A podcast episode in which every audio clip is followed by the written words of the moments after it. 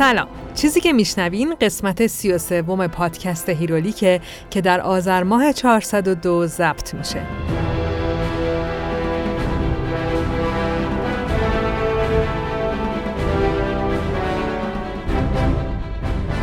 هیرولیک روایت تولد و زیست ابرقهرمانه و کتابای مصوره.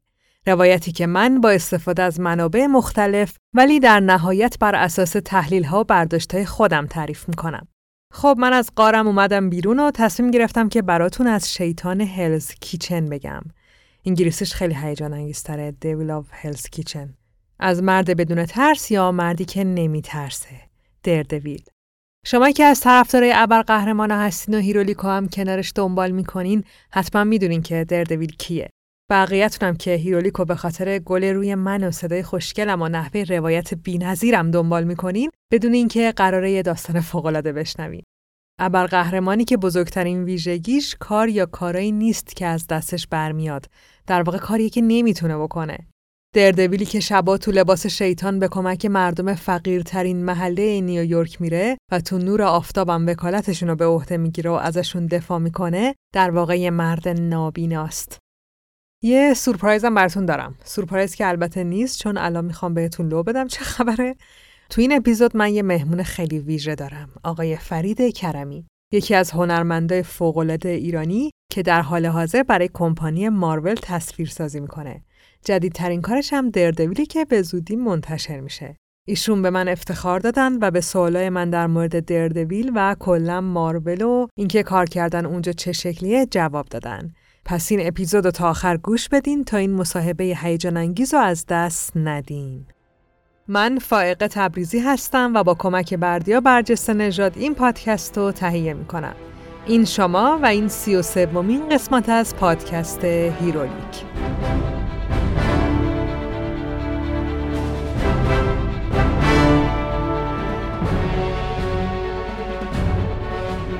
جابینجا یه سامانه جستجوی شغله.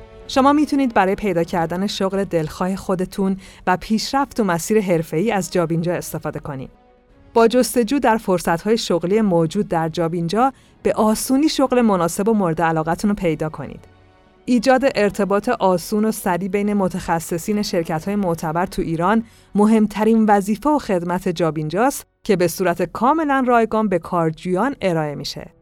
اگر رزومه ندارین با کمک رزومه ساز رایگان جابینجا می‌تونید با چند تا کلیک رزومتون رو بسازید و برای فرصتهای شغلی مورد نظرتون ارسال کنید.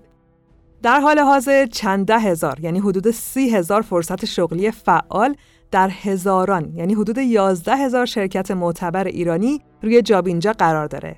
همچنین اگه کارفرما هستین و نیاز به استخدام نیرو دارین می‌تونین آگهی خودتون رو تو جابینجا منتشر کنید.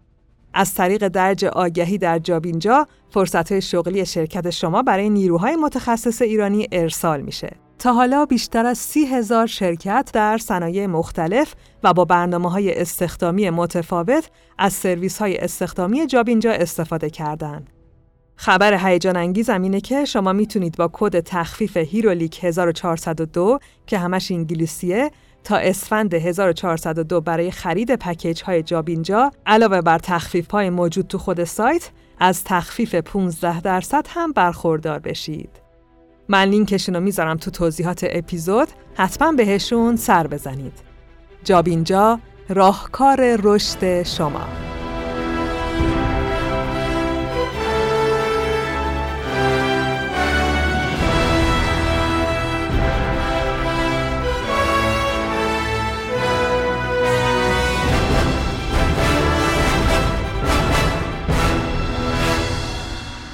تو سال 1964 استنلی مرد شماره یک مارول تصمیم می‌گیره کاراکتر جدیدی و به سری داستانه اسپایدرمن اضافه کنه.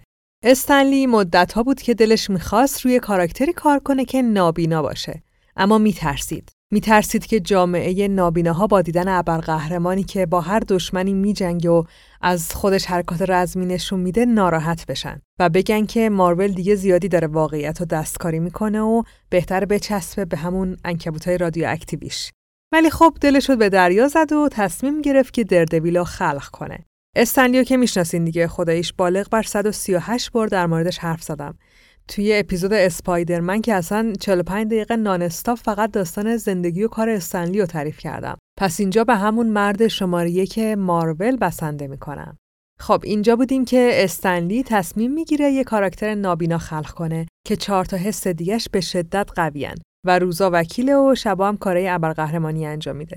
اون موقع ها مارول تو اوج پول و شهرت بود.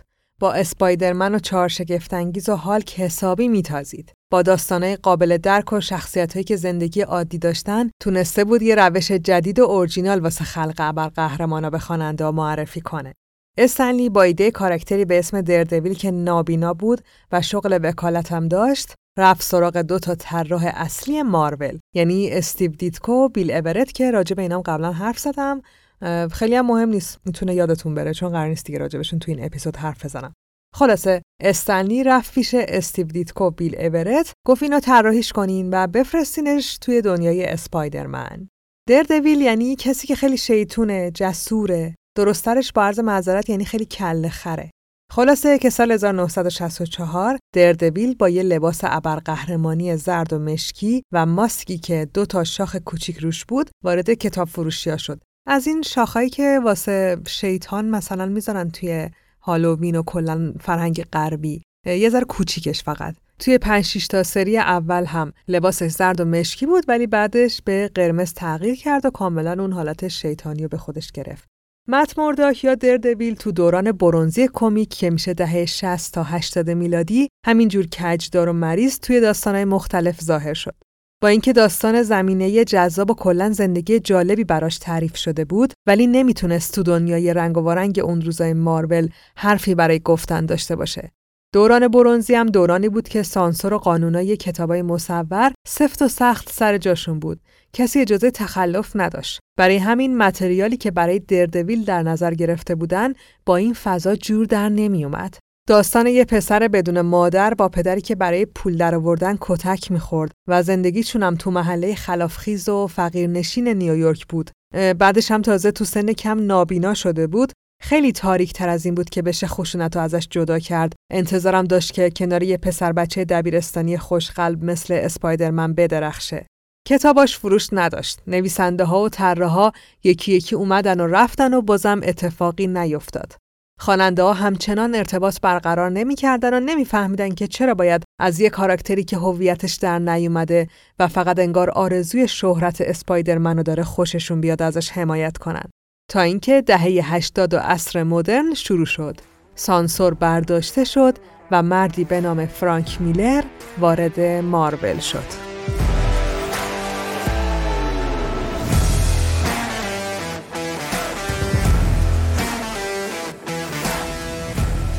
علی بابا رو حتما خودتون می‌شناسید.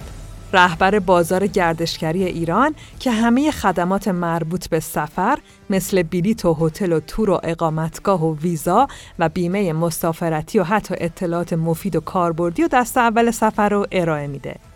علی بابا برای اینکه بتونه به معنی واقعی کلمه هم سفر هر سفر شما باشه رسانه های مختلفی رو خلق کرده که همشون نوآور و پیشرو هستند. به عنوان مثال پادکست رادیو دور دنیا رو داره که حتما خودتونم گوش میدین. پادکستی که درباره سفر هست و گفتگوهای جذابی رو با افراد دنیا دیده و محبوب جلو می‌بره. مثلا تا این لحظه محمد بهرانی، حسن معجونی، منصور زابتیان، امیر علی نبویان، رشید کاکاوند و اردشیر رستمی و خیلی دیگه مهمان پادکست رادیو دور دنیا بودن. از رسانه های دیگه علی بابا می‌تونیم به مجله گردشگری علی بابا، مجموعه کتاب سفر علی بابا و علی بابا پلاس اشاره کنیم.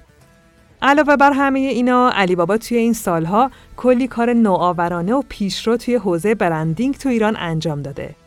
به عنوان مثال مسکات علی بابا همون شخصیتی که روی بیلبوردای علی بابا دیدین حدود یک سال و نیم پیش به طور کلی متحول شد و حالا وقتشه که قصه اصلیش رو بشنویم و با شخصیت و ویژگیهاش آشنا بشیم.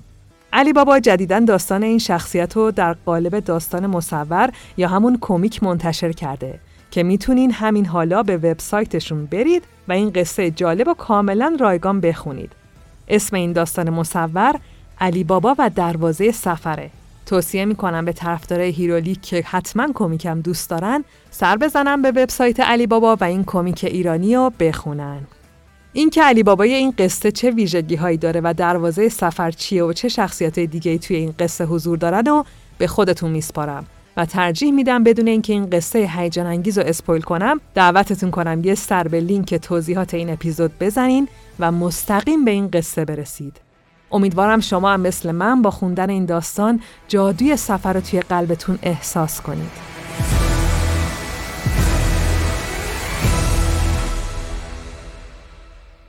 فرانک میلر برای طرفدارای کمیک و صد البته شنونده های هیرولیک شخصیت آشناییه.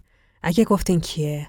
خالق سین سیتی و 300 و نویسنده بتمنایی که توی دوران مدرن نوشته شدن و الهام بخش نویسنده های دیگه و کارگردانا شدن. تو قسمت اول چهارگانه بتمن هیرولیک ما داستان بتمن سال اول رو میشنویم که بازنویسی کاراکتر بتمن برای دوران مدرنه و تو قسمت چهارمش هم داستان بتمن سالخورده و تلخی رو میشنویم که گاتامو برای روزای بعد از خودش آماده می‌کنه. هر دوتای این داستانا نوشته فرانک میلرن. یه مختصر از زندگی فرانک میگم ولی شرح کاملش رو توی قسمت اول سریال سین سیتی می‌تونین بشنوین. فرانک میلر اواخر دهه چهل میلادی به دنیا آمد و خیلی سرراست و مصمم راهش رو انتخاب کرد. فرانک با طراحی برای کمیک شروع کرد بعد از دبیرستانم رفت نیویورک و شروع کرد به نامنگاری با انتشاراتی های مختلف. فرانک خیلی با استعداد بود و هنر داستانگویی و تصویرسازی خاصی داشت. برای همین هم چند تا انتشاراتی همون کاره ارسالیش رو منتشر کردن و اینطوری توجه دیسی و مارول جلب شد. فرانک تو دنیایی شروع به کار کردن برای این دوتا کمپانی کرد که نویسندهایی مثل آلن مور و نیل گیمن در حال خلق واچمن و سندمن بودن. دنیای کمیک از اون حالت تک‌بعدی بیرون اومده بود و هنرمندایی وارد شده بودن که کمیکو به سطح بالایی از هنر ارتقا داده بودن. برگردیم به دردویل. فرانک شروع به کار freelance یا سفارشی برای مارول کرد. اوایل به عنوان طراح شروع کرد و علاقه نوشتن برای کارکتر کم کم توش شکل گرفت. تا اینکه تو سال 1979 و تو چند تا داستان کوتاه از دردویل و اسپایدرمن فرانک نقش طراح داشت شیفته دردویل شد. شیفته موجودی شد که داشت طرحش رو می‌زد و می‌تونست پتانسیلش رو ببینه. ببینه که تو این دنیا داره حیف میشه. فرانک مجذوب نابینا بودن مک شده بود. به قول خودش معروفیت ابرقهرمانا به خاطر کارایی بود که ازشون برمی اومد. ولی حالا با شخصیتی روبرو شده بود که همه چیزش از روزی شروع شده بود که دیگه نمی‌تونست ببینه. یعنی کاری که ازش بر نمی اومد. فرانک میلر 22 ساله که عاشق داستانای نوآر و تاریک با شخصیت‌های خاکستری بود، وارد صحنه شد و میون تمام داستانای مارولی یه شخصیت با روح شکنجه شده می‌دید که کسی قدرش رو نمی‌دونست. قدر کودکیش، ناتوانی جسمیش، لباسش و حتی اسم بینظیرش، دردویل.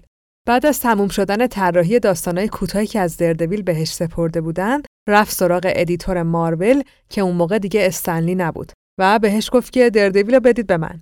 برای editor ه خیلی واقعا فرقی نمی‌کرد. دردویل داشت راه کنسل شدن می‌رفت و اتفاقا فقط برای چند تا کمیک دیگه قرار بود خرجش کنن. editor قبول کرد و فرانک اولین پروژه بزرگ نویسندگیشو شروع کرد. چیزی که فرانک بهتر از هر کسی حتی خالقین اصلی درک کرده بود این بود که ژانر داستانهای دردویل از اول اشتباه نوشته شده بود و ربطی به دنیای فانتزی نداشت. دردویل یه کارکتر خیلی واقعی بود که حتی داشتن حسای فوق قوی هم نتونسته بود اونو تبدیل به ابرقهرمانی با نیروهای ماورایی بکنه. برای همین فرانک دنیای دردویل رو خراب کرد و از اول ساخت. حالا مت مورداک تبدیل به کسی شده بود که واقعا توی محله خلاف و فقیر نشین بدون مادر و با یه پدر نسبتا خلافکار زندگی می‌کرد. شیطون و بد سرپرست بود. تو محله پر از بچه هایی بود که قلدری می‌کردن و اذیتش می‌کردن خودشم ولی کم آتیش نمیسوزوند. محله که پر شده بود از گنگای خلاف که بیشترشون هم برای یه خلافکار بزرگتر کار می‌کردند که حتی پلیسا رو هم می‌خرید و میفروخت. مت مرداک دقیقا دست پرورده همین محله بود. اینجوری نبود که یه بچه استثنایی باشه که از توی این همه آلودگی پاک و منزه بیاد بیرون. نه اتفاقا خیلی هم خشن و پر از عقده و خشم بار اومد. جالب اینجاست که فرانک تصمیم گرفت که مت مرداک یه کاتولیک باشه. البته تو طول زمان تصمیم گرفت. یه معتقد به خدا و معتقد به روز قیامت که اتفاقا از شاخصه های مهم محله های شبیه هلز کیچن بود. خود فرانک میگه که به نظرش تنها دلیلی که می‌تونه جلوی دردویل رو بگیره تا کسی رو نکشه خداست. پس لازم بود که مذهب و جلوی راه مت بذاره. چیزی که واضحه اینه که فرانک میلر به دردویل هویت داد، فلسفه وجودی داد، دلیلی برای جنگیدن داد و خیلی چیزای دیگه. فرانک چند سالی برای دردویل نوشت و دوتا از بهترین کمیکای دردویل تو همین دوران متولد شد که سریال نتفلیکس هم الهام گرفته از همین دوتا کمیک بود. فرانک توی یکیش داستان اورژین دردویل رو از اول تعریف کرد که منم قراره همونو بگم. و تو کمیک بعدی که خیلی معروف شد و اسمش هم تولد دوباره است دردویل زمین خورده و از همه جا رونده شده رو دوباره به میدون برگردوند که فصل سوم سریال دردویل اقتباسی از همین کمیک. خب من دیگه چیزی نمیگم و بریم که با هم داستان مت مورداک یا دردویل رو بشنویم.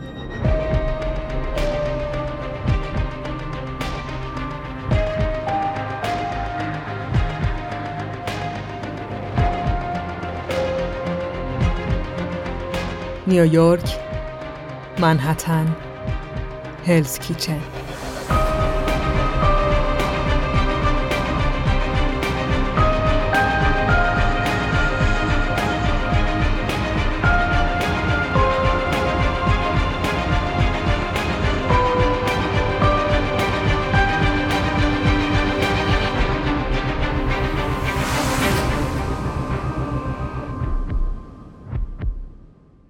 مت یه پسر نوجوونه. با موهای طلایی، تیشرت سفید و شلوار جین روی پاگرد پله های استراری ساختمون نشسته و پاهاشو بین میله های نرده آویزون کرده. پله هایی که روی دیوار خارجی ساختمون اومت می‌تونه از جایی که نشسته کل محله رو ببینه. نزدیک غروبه. از تمام آپارتمانهای آجوری کوچه صدای داد و بیداد میاد و خیلی هم مثل مت روی پله های استراری نشستن و وقت میگذرونن. تابستون تو محله هلز کیچن روزای روشن و داغ اما پر از حیله و مکر داره. شباش سرد و بیقراره. مت همیشه یه صدایی تو این تاریکی میشنوه. یه زمزمه دور که انگار منتظرشه و صداش می‌کنه. بهش یه قولی میده که مت معنیشو نمی‌فهمه. یه قولی از آینده. مت می‌دونه که مثل هر شب پدرش به زودی صداش می‌کنه و باید برگرده تو خونه. اما مت همیشه وقتی که همه خوابن قایمکی به خیابون برمیگرده و تا طلوع آفتاب به آسمون خیره میشه. وقتی دوباره آسمون روشن میشه، مت هم به خونه برمیگرده. البته مت خیلی باید حواسش باشه که پدرش نفهمه اون از خونه بیرون میره. مت خیلی بی سر و صدا کارش انجام میده. انگار اصلا وجود نداره. مت دوستی نداره. بچه های محله هم اذیتش می‌کنن. چون تنهاست و بچه ساکتیه قلدرای محله راحتش نمی‌ذارن و مسخرش می‌کنن. هیچ کس نمی‌دونه که مت در واقع شیطون ترین و پردرد سرترین بچه هلز کیچنه. مثلا پلیس گشت نمی‌دونه که وقتی یه بار داشت سر بچه ها داد می‌زد که جایگاه های آتش نشانی خیابونا رو خراب نکنن این مت بود که با یه ماسک و در حالی که اسکیت سواری می‌کرد باتومش رو دزدید و توی یکی از کمدای رخکن باشگاه مشتنی قایم کرد. باشگاه مشتنی زیرزمینی که همیشه بوی خاک و عرق میده. ولی مت عاشق اونجاست. چون پدرش اونجا کار می‌کنه و یه زمانی قهرمان باشگاه بوده. مت باتوم پلیس رو توی یکی از کمودا می‌ذاره و درش رو قفل می‌کنه. قلبش تونتون می‌زنه و از این حس خوشش میاد. پدرش اگه بفهمه حسابی عصبانی میشه. پدرش جک مورداک یه بکسور قدیمیه. مردی که سالها از روزای اوجش فاصله گرفته. روزایی که کل باشگاه پر می‌شد از آدمایی که فقط اسم جک مورداک و فریاد می‌زدن و برای پیروزی های پی در پیش جشن می‌گرفتن. جک بهترین دوران خودش بود. ولی حالا چیزی که مت از پدرش می‌بینه یه مشت زن بازنده است که واسه پول خیلی کمی وارد رینگ میشه.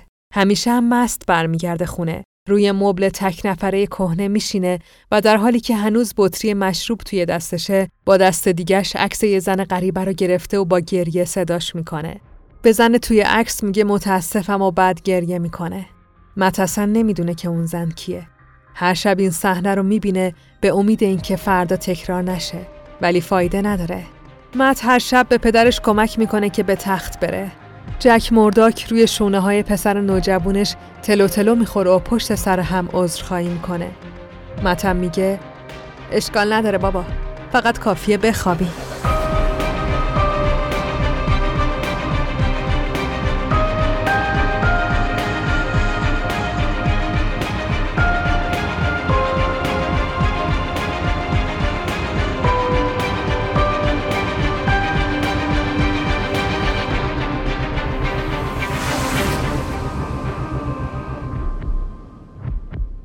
جک تو باشگاه مشت‌زنی شبای سختی رو میگذرونه. یه گروه خلافکار تو محله هست که مردی به نام فلکس رهبریش می‌کنه. مردی که جک مجبوره براش کار کنه. مجبوره تا کاسبای محله رو بترسونه و کتک بزنه و برای فلکس باجگیری کنه. چاره ای نداره. دیگه از مسابقات پولی در نمیاره. توانش هم نداره و خب فلکس هم بهش گفته که اگه از مردم باجگیری نکنه هم خودش و هم پسر چشم آبی و موطلاییشو میکشه. مت تنها کسیه که جک داره و باید ازش مراقبت کنه. البته تا جایی که می‌تونه. جک سعی می‌کنه همه چی رو از مت مخفی کنه ولی مت همه اینا رو می‌دونه. گوش وای میسه و میشنوه. حرکاتش بی سر و صداست و هیچ کس نمی‌تونه ببینتش. جوری راه میره که انگار اصلا وجود نداره و برای همین همیشه گوش وای میسه و از راز همه خبر داره. جک مورداک فقط وقتی که توی رینگ از زندگی لذت می‌بره و از خودش متنفر نیست. حتی حالا که قدرت قبل نداره. فقط توی رینگ می‌تونه فراموش کنه که خرج زندگیشو از تهدید کردن مردم بیچاره و کتک زدنشون در میاره. ازشون پول زور می‌گیره و زندگیشون رو ویرون می‌کنه. این تنها راهیه که مت غذایی برای خوردن داشته باشه و بتونه درس بخونه. جک مجبوره که روحش رو به شیطان بفروشه. آرزوی جک اینه که مت مثل خودش بزرگ نشه. ولی مت دوست داره شبیه پدرش باشه. ولی بابا من که نمی‌تونم همش درس بخونم. تازه همه فکر می‌کنن که من یه بچه ننه لوسم و اذیتم می‌کنن. ولی من می‌تونم داغونشون کنم مثل تو که همه رو له و می‌کنی. جک به مت یادآوری می‌کنه که له و کردن عاقبت خوبی نداره و فقط درس خوندن می‌تونه سرنوشت مت رو عوض کنه. مت به پدرش قول میده که درس بخونه و مثل پدرش نشه. اما چند هفته بعد تو یکی از اون روزای گرم نیویورکی مت بدو بدو و ذوق زده خودشو به خونه میرسونه. در آپارتمان رو باز می‌کنه و فریاد می‌زنه. بابا بالاخره به حساب اون پسره رسیدم. منو زد و منم تو جواب زدمش. باورش نمی‌شد. عین احمقا رو زمین نشسته بود و منو نگاه می‌کرد. خیلی حال داد. قبل از اینکه مت بتونه حرفش رو تموم کنه جک مردا که مست و عصبانی یه مشت محکم تو صورت پسرش میکوبه و مت روی زمین میفته وقتی که مت روی زمین میفته جک تازه به خودش میاد. خشکش می‌زنه. بعد گریش می‌گیره و به مت التماس می‌کنه که ببخشتش. ولی مت از جاش بلند میشه و با تمام توانش شروع به دویدن و دور شدن از خونه و پدرش می‌کنه. تا اینکه نزدیک طولو روی یکی از سنگای بندر نیویورک میشینه. زانوهاشو تو بغلش می‌گیره و به خورشید قرمز رنگی که داره به آسمون برمیگرده خیره میشه.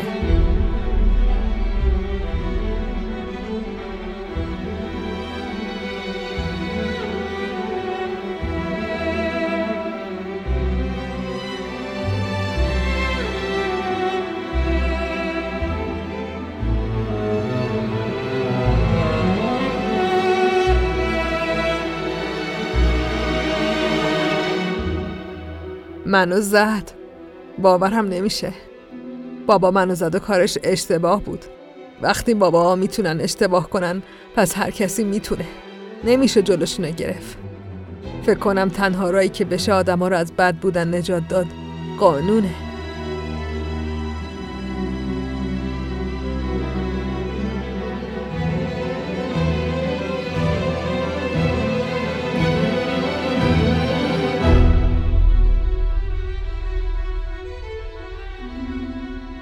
نزدیک طلوع و توی تاریکی مت به خودش قول داد که قانون رو بخونه و یاد بگیره. حالا دیگه هر شب تو اتاقش میموند و درس می‌خوند و جلوی وسوسه شبگردی وای میساد. حالا قلدری ها بدتر از قبل هم شده بود. تو چشم بقیه بچه ها حالا مت هم لوس و هم خرخون شده بود. بچه ها زیر پنجره اتاقش جمع می شدن و مسخرش می کردن. هی دردویل بیا بیرون بیا بیرون نمیخوریمت مت از این اسم متنفر بود. دردویل. یعنی کل خر یعنی شیطون و دیوونه. نمی‌دونست چرا اینو بهش میگن. چرا با این اسم صداش می‌کنن. ولی می‌گفتن و هر وقت پاشو از خونه میذاش بیرون همین اسمو میشنید و هم کتک می‌خورد. ولی جواب نمی‌داد. دفاع نمی‌کرد. تصمیم گرفته بود وقتی بزرگ شد جواب همه این بدی ها رو با قانون بده. البته هنوز یه راهی برای خالی کردن خشمش داشت. تو باشگاه مشزنی که باباش کار می‌کرد وقتی هیچ کس نبود مت یه کیسه بکس پیدا می‌کرد و تا جایی که می‌خورد میزدتش تو اون ساعتها ساعتهایی که یه راز بین خودش و خودش بود مشتاش مثل یه ماشین بودن که سوختشون خشم فرو خوردش بود مت با همه وجودش عصبانی بود از پدرش، از بیپولی، از بچه های قلدر. ولی توی همون شبا یکی بود که متوجه مت و مشتاش بود. کسی که حواسش بود و انتظار می‌کشید. مردی که تو سکوت خشم پسر رو درک می‌کرد و منتظر روزی بود که سرنوشتشون با هم گره بخوره.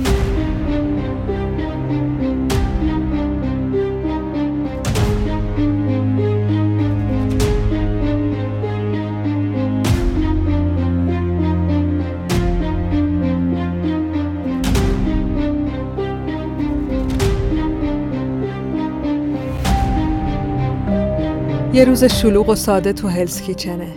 روزی که مت قرار نیست هیچ وقت فراموشش کنه چون آخرین روزیه که می‌بینه. مرد پیر و نابینایی بدون اینکه متوجه کامیون حمل سوخت باشه از خیابون رد میشه. مت برای نجاتش خیز برمیداره و در حالی که پیرمرد با دستای مت به گوشه ای از خیابون پرت میشه، راننده کامیون کنترل ماشین رو از دست میده. ماشین چپ می‌کنه و بشکه های مواد شیمیایی و رادیواکتیوی روی مت فرود میان.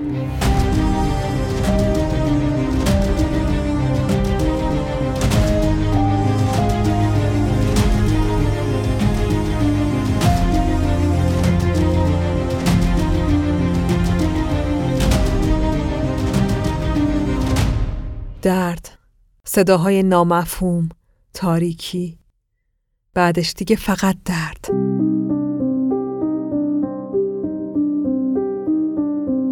مردم بالای سرش جمع میشن و از شجاعتش حرف می‌زنن و از چشماش که سوختن. سوخت رادیواکتیوی که تو چشماش فرو رفتن و وارد بدنش شدن. وارد خونش. مت احساس می‌کنه که وجودش داره آتیش می‌گیره. انگار یه چیزی داره توی بدنش میچرخه و بعد به سمت مغزش میره. می‌تونه حس کنه که یه چیزی فرق کرده. توی آمبولانس صداهای نگران رو میشنوه. پرستارا دارن با بیسیم حرف می‌زنن و از دکترها می‌پرسن که باید با یه بچه رادیواکتیوی چی کار کنن. ولی مت اونقدر درد داره که حتی نمی‌دونه کجاست. به بیمارستان می‌رسن و مت از بو می‌فهمه که چه خبره. هنوز کلی آدم بالای سرشن. میبرنش اتاق عمل.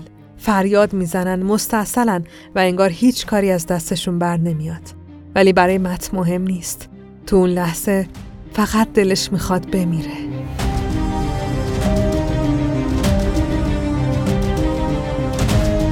اما نمیمیره. کم کم یاد می‌گیره که با چیزی که توی بدنش حس می‌کنه کنار بیاد.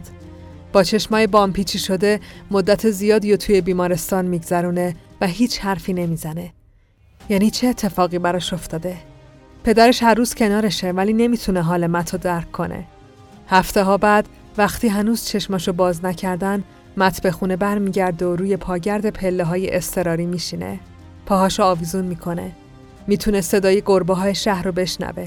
انگار می‌تونه صدای همه چی رو بشنوه. مثلا مکالمه پدرش با نماینده های اون شرکت رادیو اکتیوی که از توی خونه میاد. اونا دارن میگن که از کور شدن مت متاسفن ولی کاری از دستشون بر نمیاد. بعد جکو تهدید می‌کنن که اگه بخواد شکایت کنه همه محله و همینطور پلیسا می‌فهمن که اون قلدری که شبا صورتشو میپوشونه و از مردم باج می‌گیره کیه.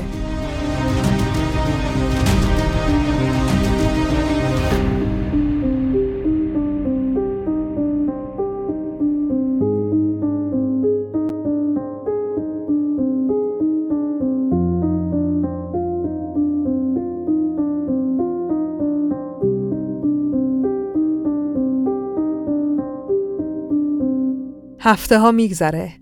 مت کور شده. واقعا دیگه کور شده. یه صداهایی میشنوه و یه حسهایی داره که هیچ کس نمی‌تونه درکش کنه. همه بهش ترحم می‌کنن. وقتی تو خیابون راه میره همه می‌خوان دستشو بگیرن و کمکش کنن. ولی مت ساکته و فقط راه میره. یه چیزی توی وجودشه. یه چیزی که درکش نمی‌کنه. خشمگین و عصبانیه. هیچ کس هم این خشم مت رو درک نمی‌کنه جز یه نفر. یکی که جایی برای ترحم نمی‌بینه. تنها چیزی که براش مهمه هدفشه و حالا وقتشه که مت مرداک هم وارد نقشش کنه. یه شب تو باشگاه مشتنی جایی که قبلا عاشقش بود مت با چشمای نابیناش سعی می‌کنه مثل گذشته مشت بزنه اما نمی‌تونه گریه می‌کنه فریاد می‌زنه رو زمین میفته و اون یه نفری که معلوم نیست کیه تقلاهای پسر نوجوونی رو میشنوه که دیگه هیچ امیدی برای زنده موندن نداره. در حالی که مت روی زمین افتاده و با شدت تمام اشک میریزه، مرد ناشناس جلو میاد و میگه انقدر به حال خود تأسف نخور. بلند شو. مت سرشو بالا میاره. تو کی هستی؟ مرد نابینا با کلاه و کاپشن سرمه‌ای با صورت لاغر و یه اسای سفید جواب میده اسمم استیکه. استیک متو به زیر زمین یه خونه نیمه کاره می‌بره. حتی سخفی هم در کار نیست و همه جا پر از آشغاله. استیک به مت میگه من کور به دنیا آمدم. یه بچه خیابونی بودم که راهمو پیدا کردم. پس بهتره که جلوی من قور نزنی چون پدرتو در میارم. اینجا محل تمرین تو میشه. اگه متعهد باشی ازت یه جنگجو می‌سازم. تو بینظم و احساساتی ولی می‌خوام روت حساب کنم چون نیاز به نیروی کمکی دارم. چجور کمکی؟ سوالم نمی‌پرسی. حالا با انگشتات هوا رو احساس کن. تمرکز کن. هوا از همه چیز به تو نزدیکتره. حسش کن. تمرکز کن. ولی اینجا هیچی نیست. چجوری تمرکز کنم؟ استیک اساشو محکم به سر مت می‌زنه. مت عصبانی میشه. استیک میگه تمرکز کن و بعد دوباره می‌زنه. مت فریاد می‌زنه که ولم کن. تا اینکه بالاخره می‌تونه حرکت اسای استیکو تو هوا حس کنه و جلوشو بگیره.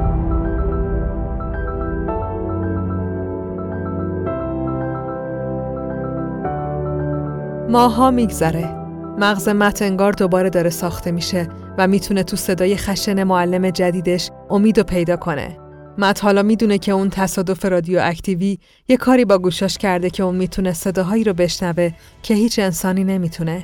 استیک بهش تیر و کمون یاد میده. مت می‌تونه بدون اینکه ببینه از فاصله دور تیراندازی کنه و همشون هم تو دایره وسط هدف فرود بیان. مت همه تلاششو می‌کنه. حاضر جونشو بده تا یاد بگیره و این حس قدرت هیچ وقت از بدنش بیرون نره. جک مرداک هر شب به پسرش سر می‌زنه و با متی روبرو میشه که از خستگی بیهوش شده. جک خوشحاله که پسرش انقدر به درس خوندن علاقه پیدا کرده ولی نمی‌دونه که این خستگی ربطی به تاریخ و جغرافی و ریاضی نداره. مت داره چیزی رو یاد می‌گیره که مثل یه رویا میمونه، مثل جادو، استیکم منتظره و امیدوار. مت هر شب نیمه های شب از خواب بیدار میشه. از خونه بیرون میره. اون حالا می‌تونه از روی پشت بوما بپره. می‌تونه کل شهر رو با پریدن و چرخیدن و حس کردن طی کنه. مت نمی‌بینه ولی حالا می‌دونه که بیشتر از هر کسی تو این دنیا می‌تونه بشنوه. قدرتی که هیچ کس نداره.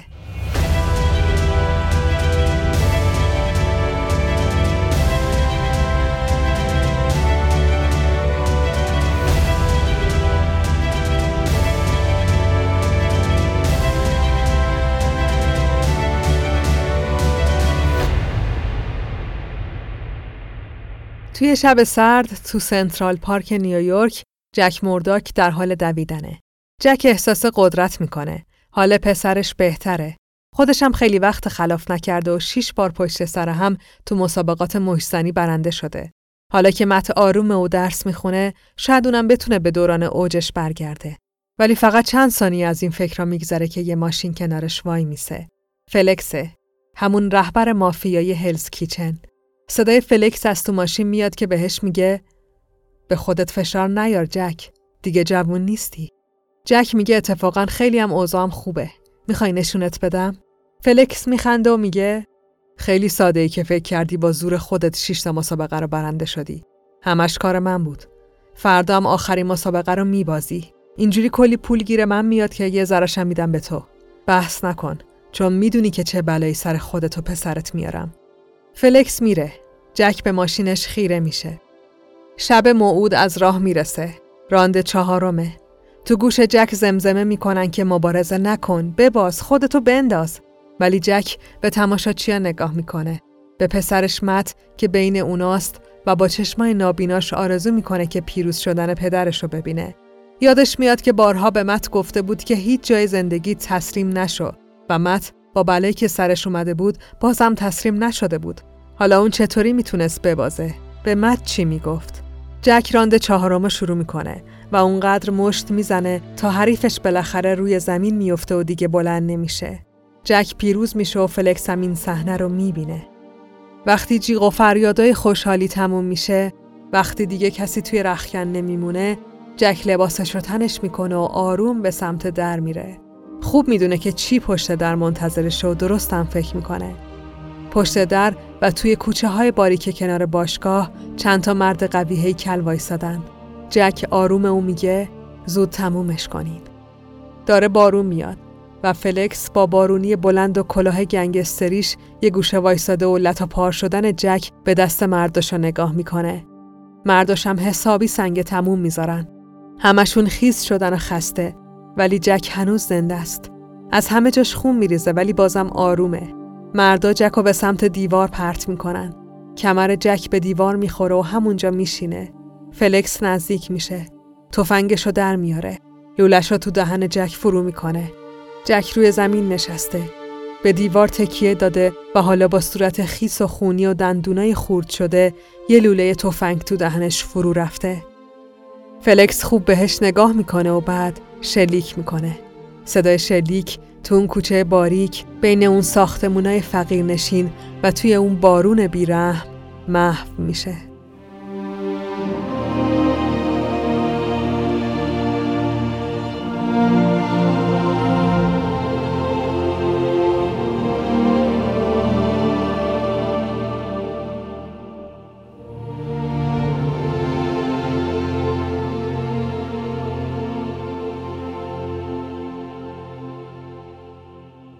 مت بالای سر جسد پدرش توی سردخونه وایساده. هیچی نمیگه و دکترم به خاطر نابیناییش فشاری بهش نمیاره. مت پدرش رو لمس می‌کنه. بدن جک سرده اما نه به اندازه سردی حفره‌ای که مت داره توی وجودش حس می‌کنه. مت تصمیمش رو گرفته. می‌دونه باید چی کار کنه و ذره شک نداره. می‌دونه کیا پدرش رو ازش گرفتن و تصمیم می‌گیره یکی یکی نابودشون کنه. مت همیشه می‌دونست که پدرش داره چی کار می‌کنه و چجوری پول در میاره. جک سعی می‌کرد باجگیر بودنش رو پنهان کنه ولی مت خیلی خوب بلد بود که یواشکی دنبال آدم و راه بیفته و از کاراشون سر در بیاره. برای همین خیلی خوبم می‌دونست که برای انتقام باید دنبال کیا بگرده. دو نفر اول چندان سخت نبودن. دو تا مرد بیمصرف مست که تا حد مرگ از دست مت مرداکی که صورتشو با یه پارچه سیاه پوشونده بود کتک خوردن. یک ساعت بعد دوتای دیگهشون وقتی تو باشگاه مشتنی زیرزمینی مشغول تمرین بودن با همون بچه ماسکدار مواجه شدن. مت به همه تحقیرایی که این سالها شده بود فکر کرد. به همه پوزخندایی که تحمل کرده بود. سالها درد و رنجش رو توی مشتاش جمع کرد و بعد رها کرد. دو نفر دومم خونین و مالین نقش زمین شدن. چیزی نمیگذره که مت صدای نفسها و بوی تنباکوی آخرین نفر رو هم میشنوه. فلکس که شاهد لت‌وپار شدن مردشه پا به فرار می‌ذاره. مت تمرکز می‌کنه. صدای دویدن فلکس، نفسهاش، صدای تپش قلبشو میشنوه و آروم پشت سرش راه میافته. فلکس سوار ماشین میشه و مت از روی پشت بوما با شنیدن صدای لیموزینش و تپش قلبش تعقیبش می‌کنه. توی آسمون میچرخه و کوچه به کوچه رو رد می‌کنه تا اینکه از روی یکی از ساختمونا به راحتی روی سقف لیموزین فلکس فرود میاد. ماشین ترمز می‌کنه. فلکس پیاده میشه و با سرعت وارد تونل مترو میشه. قلبش وحشیانه می‌زنه. ترس داره جلوی نفس کشیدنشو می‌گیره. مت دنبالش می‌کنه. یهو صدای قلب فلکس ضعیفتر و کندتر میشه و مت اینو میشنوه. یه اتفاقی داره برای قلب فلکس میفته. مت وقتی به انتهای تونل می‌رسه که دیگه دیر شده. صدای قلبش قطع شده و فلکس از شدت ترس روی زمین افتاده و مرده. هیچ کس تو تونل نیست. مت کمی بالا سر جنازه فلکس وای میسه و بعد برمیگرده. هنوز کارش تموم نشده. راننده لیموزین دستیار و همه کاره فلکس مونده. مت راننده رو توی کلاب پیدا می‌کنه. راننده خونه نرفته و خودش رو به یک کلاب زیرزمینی رسونده به امید اینکه کسی پیداش نکنه. ولی مت از راه می‌رسه و بهش حمله می‌کنه. زنای توی کلاب سعی می‌کنن جلوشو بگیرن ولی مت عصبانی تر از این حرفاست و خون جلوی چشماشو گرفته. تا اینکه مت فریاد می‌زنه و یکی از زنها رو هل میده. یه دختر جوون. دختر با ضربه مت به عقب پرت میشه و پنجره رو میشکنه و از ساختمون سقوط می‌کنه. مت فریاد می‌زنه که نه ولی فایده ای نداره. با گوشای تیزش صدای شکسته شدن دونه دونه استخونای زنی که هیچ گناهی نداشت و میشنوه. مت میترسه و فرار می‌کنه. یه آدم غریبه رو کشته بود. مت میدوه و میدوه. وحشت کرده. خودشو به زیر زمین خرابه میرسونه تا استادشو پیدا کنه. اسم استیکو فریاد می‌زنه. زانو می‌زنه و کمک می‌خواد. اونقدر داد می‌زنه و گریه می‌کنه که گلوش خونریزی می‌کنه. ولی خبری از استیک نمیشه. استیک نمیاد و مت احساس می‌کنه که استادش ترکش کرده و دیگه هیچ وقت بر نمیگرده. درست مثل پدرش و مثل مادری که هیچ وقت ندیدتش.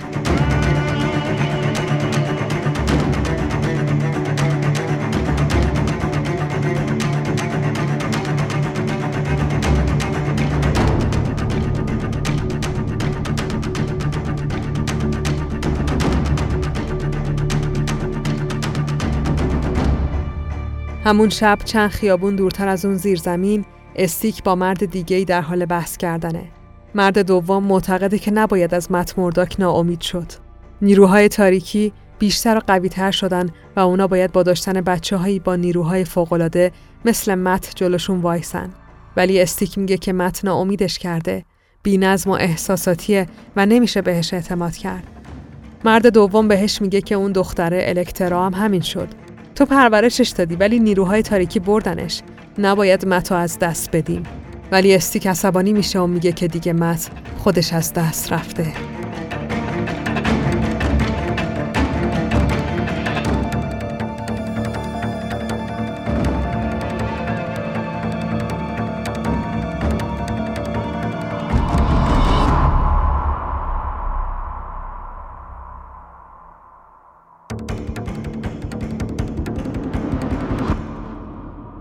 چند سال بعد دانشگاه حقوق کلمبیا فاگی نلسون هم اتاقی دانشگاه متمرداکه.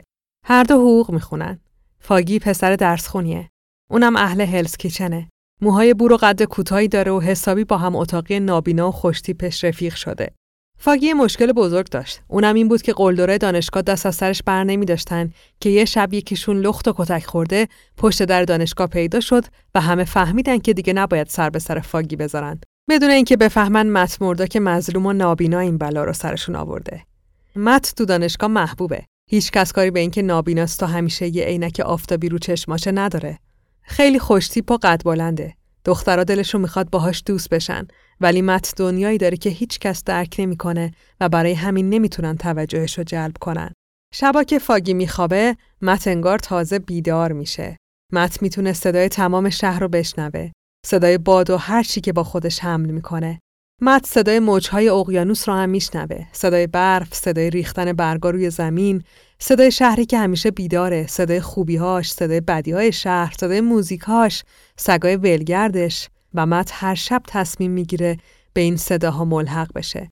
از پنجره خوابگاه فرار می‌کنه و روی پشت بومای شهر میرخصه.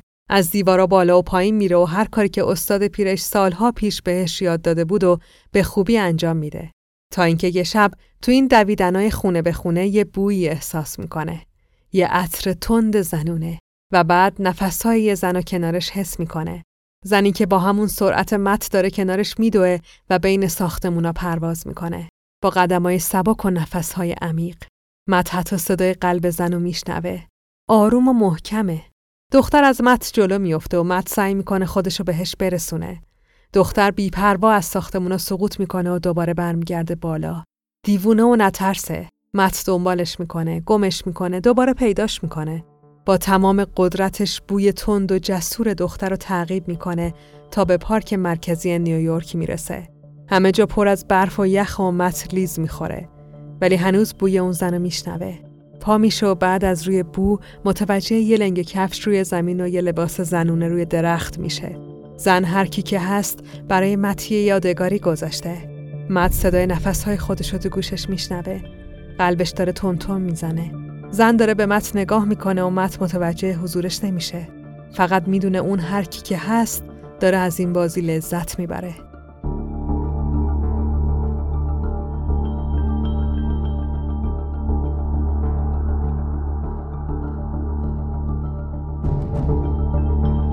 فردای اون شب یه روز خیلی برفی وقتی فاگی و مت تو راه دانشگاهن همون زن با یه ماشین بدون سقف قرمز رنگ جلوی پاشون ترمز می‌کنه. مت با شنیدن همون بوی تند بدون معطلی میپره تو ماشین.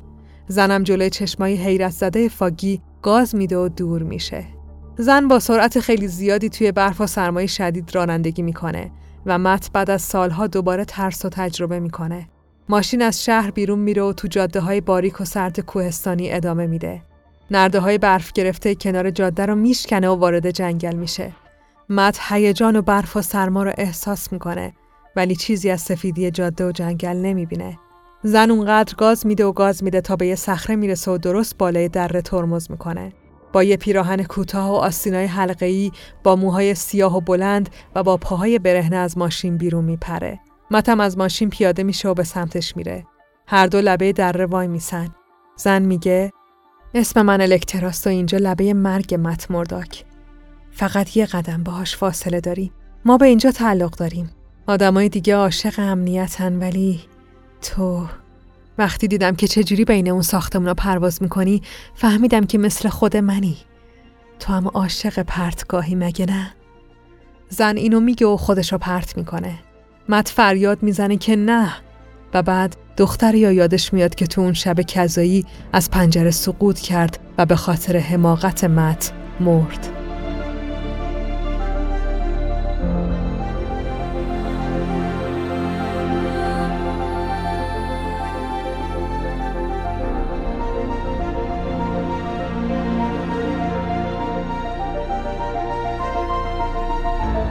مت خودش از دره پرت می‌کنه و به داخل رودخونه نیمه یخزده سقوط می‌کنه. تمام تلاشش رو می‌کنه تا الکترا رو پیدا کنه ولی فایده ای نداره. وقتی دیگه نفسش بم میاد و توانی برای شنا کردن نداره، از آب بیرون میاد و بعد از یه سواری طولانی به خوابگاه برمیگرده. فاگی منتظرشه. از دیدن مت خیس و خسته جا می‌خوره و بعد تلاش می‌کنه بهش بفهمونه که الکترا شهرت خوبی نداره. بهش میگه اون دختر پارسال دست و پای یکی و تو اسکی شکسته کلا عادت داره پسرا رو درب و داغون کنه. مت جوابی نمیده. براش مهم نیست. بعد از چند ثانیه سکوت از فاگی می‌پرسه تو می‌دونی الکترا کجا زندگی می‌کنه؟ فاگی می‌دونه که مقاومت فایده ای نداره و آدرس رو به مت میده. چند ساعت بعد توی تاریکی شب مت پشت در یه امارت خیلی بزرگ خارج از شهر قایم شده و منتظر تا حواس نگهبانا پرت بشه و وارد خونه بشه. مت هنوزم خوب بلده جوری حرکت کنه که کسی متوجه حضورش نشه. هنوز درسای استیکو هم خوب یادشه. استیک بهش یاد داده بود که حتی دنده های انسان هم قابلیت ارتجایی دارن و مت با همین روش از لابلای نرده های دروازه بزرگ امارت رد میشه. مت می‌دونه که انسانهای بینا زیادی روی چشماشون حساب باز می‌کنن و برای همین بیشتر اتفاقات اطرافشون رو از دست میدن. مثل نگهبانایی که حتی ذره متوجه حضور یه مرد دیگه کنارشون نمیشن و مت خودشو به ساختمون امارت میرسونه. از بوی خونه و هوایی که روی بدنش حس می‌کنه و از صداهایی که میشنوه می‌تونه بفهمه با چه خانواده طرفه. فاگی بهش گفته بود که پدر الکترا یه دیپلمات خیلی مهمه. الکترا یه دختر پول داره که احتمالا هیچ سختی تو زندگیش نکشیده و شاید بعد نباشه که از یه پسر 20 ساله و نابینا اهل محله فقیرنشین نیویورک یکم درس زندگی یاد بگیره. مت آروم و بی صدا از امارت بالا میره و خودشو به اتاق طبقه دوم میرسونه. وارد اتاق بزرگ الکترا میشه. می‌تونه بوشو حس کنه. مت به همه جا دست می‌کشه. تخت بزرگ با پرده های بنفش، شومینه، تاقچه پر از مدال و جام از انواع ورزشا که همشون برای نفر اولن. مت با لمس کردن مدالا می‌تونه طلا بودنشون رو بفهمه. الکترا تو همه چی بهترینه. مت می‌خواد از اتاق خارج بشه. در رو باز می‌کنه که صدای قدمای یه سگ رو میشنوه. تا میاد کاری بکنه، یه سگ بزرگ و سیاه خودشو بهش میرسونه و حمله می‌کنه. مت باهاش درگیر میشه. نگهبانا صدا رو میشنون و خودشونو میرسونن.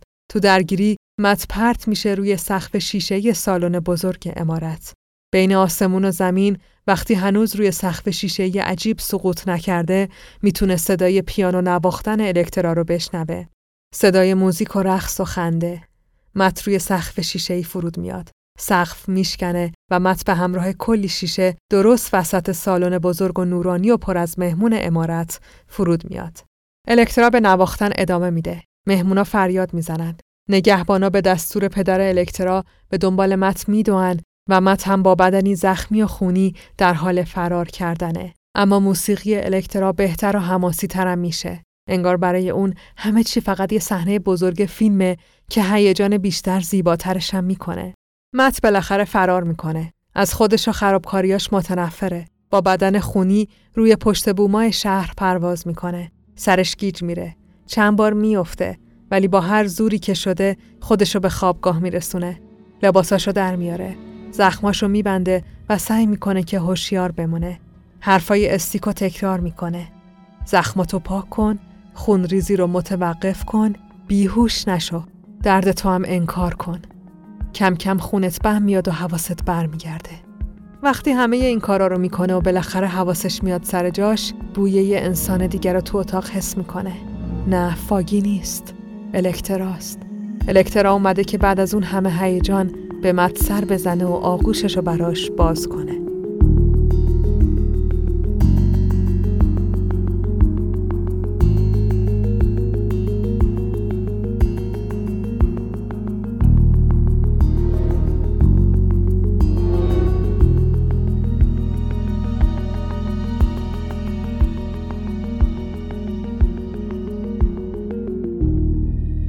الکترا مست از عشق و هیجان به خونه برمیگرده. ولی صداهای توی سرش صداهایی که در موردشون با هیچ کس حرف نمی‌زنه نمی‌ذارن آروم بمونه. واسه همین نیمه های شب از امارت پدری بیرون می‌زنه و به میدون ساعت نیویورک میره. جایی که هرگز نمیخوابه و همیشه پر از آدمه. آدمایی که خیلیاشون نفهمتر از اونیان که حضور تنهای یه خانم تو خیابون درک کنن. مردایی که هیچ ارزشی برای لذت بردن یه زن از تاریکی شب قائل نیستن و فقط دنبال یه چیزن. چند تاشون دور هم جمع میشن و مثل یه گله خوک دنبال الکترا را میافتن. صداهای توی سر الکترا بهش میگن که باید چی کار کنه. صداهایی که الکترا نمی‌تونه کنترلشون کنه. یه بار اشتباه کرد و به پدرش در مورد صداها و دستورایی که میدن و چیزایی که می‌خوان گفت. پدرش مجبورش کرد که به دیدن بهترین روانپزشکای شهر بره ولی خب فایده ای نداشت. صداها نرفتن و همیشه دنبال خون میگردن. از الکترا قربانی های جدید می‌خوان. برای همین الکترا اون مردای هرزه و بدبخت و به دنبال خودش تا یه کوچه باریک و خلوت کشوند. مردا با خنده و شهوت بهش نزدیک شدن ولی چیزی نگذشت که همشون تبدیل به جسدهای تیکه باره شدن. الکترا فقط وقتایی که کنار مته احساس آرامش می‌کنه. می‌دونه که اینم یه روزی تموم میشه ولی خوشحاله. متم همینطور. اونا زمان زیادی رو با هم میگذرونن و مت غرق شادیه تا اینکه یه شب وقتی مت داره خواب هفت پادشاه می‌بینه استیک به سراغش میاد و بیدارش می‌کنه. مت با شنیدن صدای استاد قدیمیش وحشت می‌کنه، شک میشه. استیک روی تخت میشینه. اساشو به گردن مت فشار میده و میگه از اون دختر دور شو. اون مثل زهر میمونه. تو بدنت نفوذ می‌کنه و میکشتت. قبلا یه بار ناامیدم کردی حالا قبل از اینکه با اون دختره به اعماق تاریکی بری و دوباره ناامیدم کنی خودم میکشمت استیک یه ضربه به گردن مت می‌زنه و مت بیهوش میشه وقتی به هوش میاد کسی تو اتاق نیست و فقط صدای خروپفای فاگی رو میشنوه مت فکر می‌کنه که خواب دیده چطور ممکنه الکترا آدم بدی باشه اون یه فرشته است با اینکه الکترا بارها به مت گفته که یه آدم کشه و لیاقت عشق متا نداره مت بازم باور نمی‌کنه. عشق چشماشو کور کرده. تا اینکه یه روز الکترا به مت خبر میده که پدرش مرده. مت به روز خاک سپاری میره. الکترا پدرش رو دفن می‌کنه و کنار قبرش وای میسه. یکم سکوت می‌کنه و بعد به مت اعتراف می‌کنه که باباش طبیعی نمرده. صداها اونو کشتن. صداها به زودی مت رو هم می‌کشن و اونو به همین دلیل باید از هم دور باشن. مت معنی حرفای الکترا رو نمی‌فهمه ولی الکترا اهمیتی نمیده و برای همیشه از شهر میره. مت دلش میشکنه ولی نمی‌دونه که قراره به زودی الکترا رو ببینه چون نقشه بزرگ استیک همیشه همین بوده و برای یه روز بزرگ تربیتشون کرده بوده. یه نقشه خیلی بزرگ.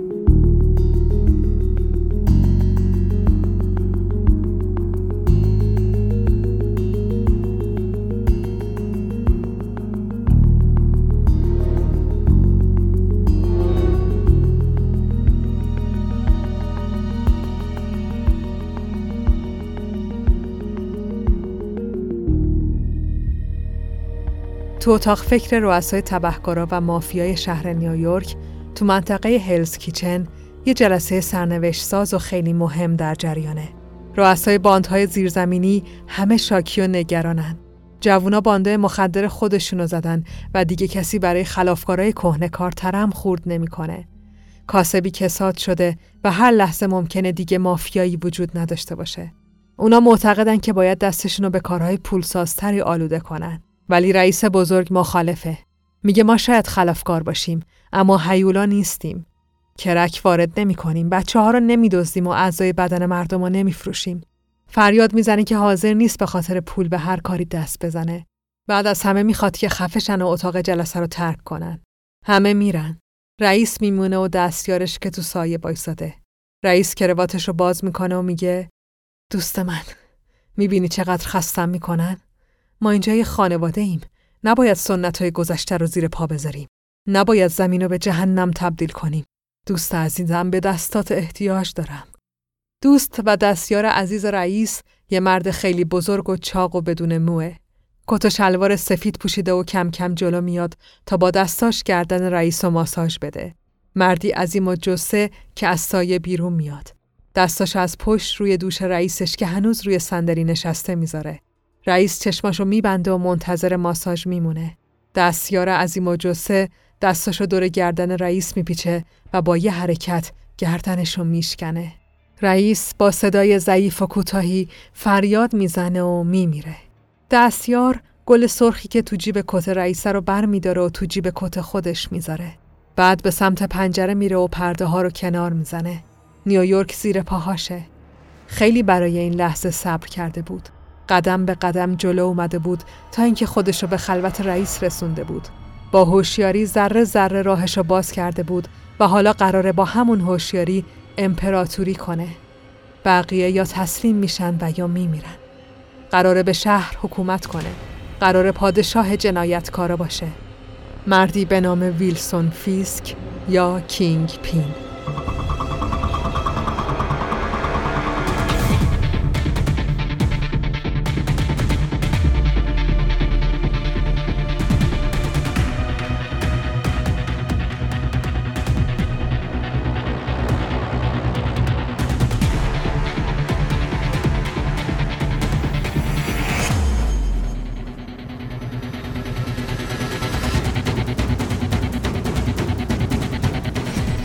همه چیز خیلی سریع اتفاق افتاد. کینگ پین امپراتوری جدیدش رو راه انداخت و شهر زیر رو شد. سودها میلیونی شدن و دیگه جای نگرانی وجود نداشت. سودی که از خرید و فروش بچه ها به دست می اومد. بچه هایی که دزدیده می شدن و به سمت سرنوشت نامعلومشون تجارت می شدن. سودی که از مواد مخدری به دست می اومد که کارگرا و کارمندای نجیب شهر رو تبدیل به موجوداتی می کرد که هر کاری برای دوباره نشه شدن می کردن.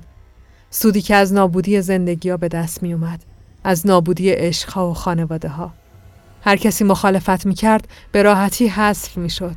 کینگ پین یک گشتاپ های خصوصی داشت. ارتش مرگ داشت که از همشون ترسناکتر مرد ساکتی بود که از کنار کینگ پین تکون نمی‌خورد. مرد قد بلند و ورزیدهی که موهای بلندش رو میبست و منتظر دستور میموند. اسمش لارک بود و کینگ پین برای کشتن بزرگش کرده بود. کشتن برای لارک مثل نفس کشیدن بود.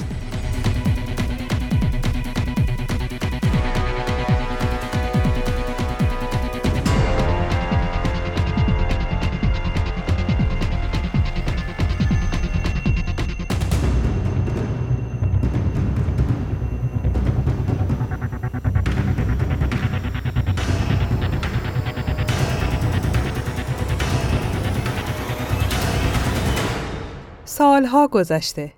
مت مرداک آخرین مدرک حقوقش رو از هاروارد گرفته و حالا توی شرکت حقوقی تو شهر بستون کار می‌کنه. خوشحال نیست ولی سر شلوغ و حسابی هم تو کارش ماهره. انقدر که خیلی زود بهش یه مأموریت تو نیویورک میدن. زادگاهی که خیلی وقت بهش سر نزده.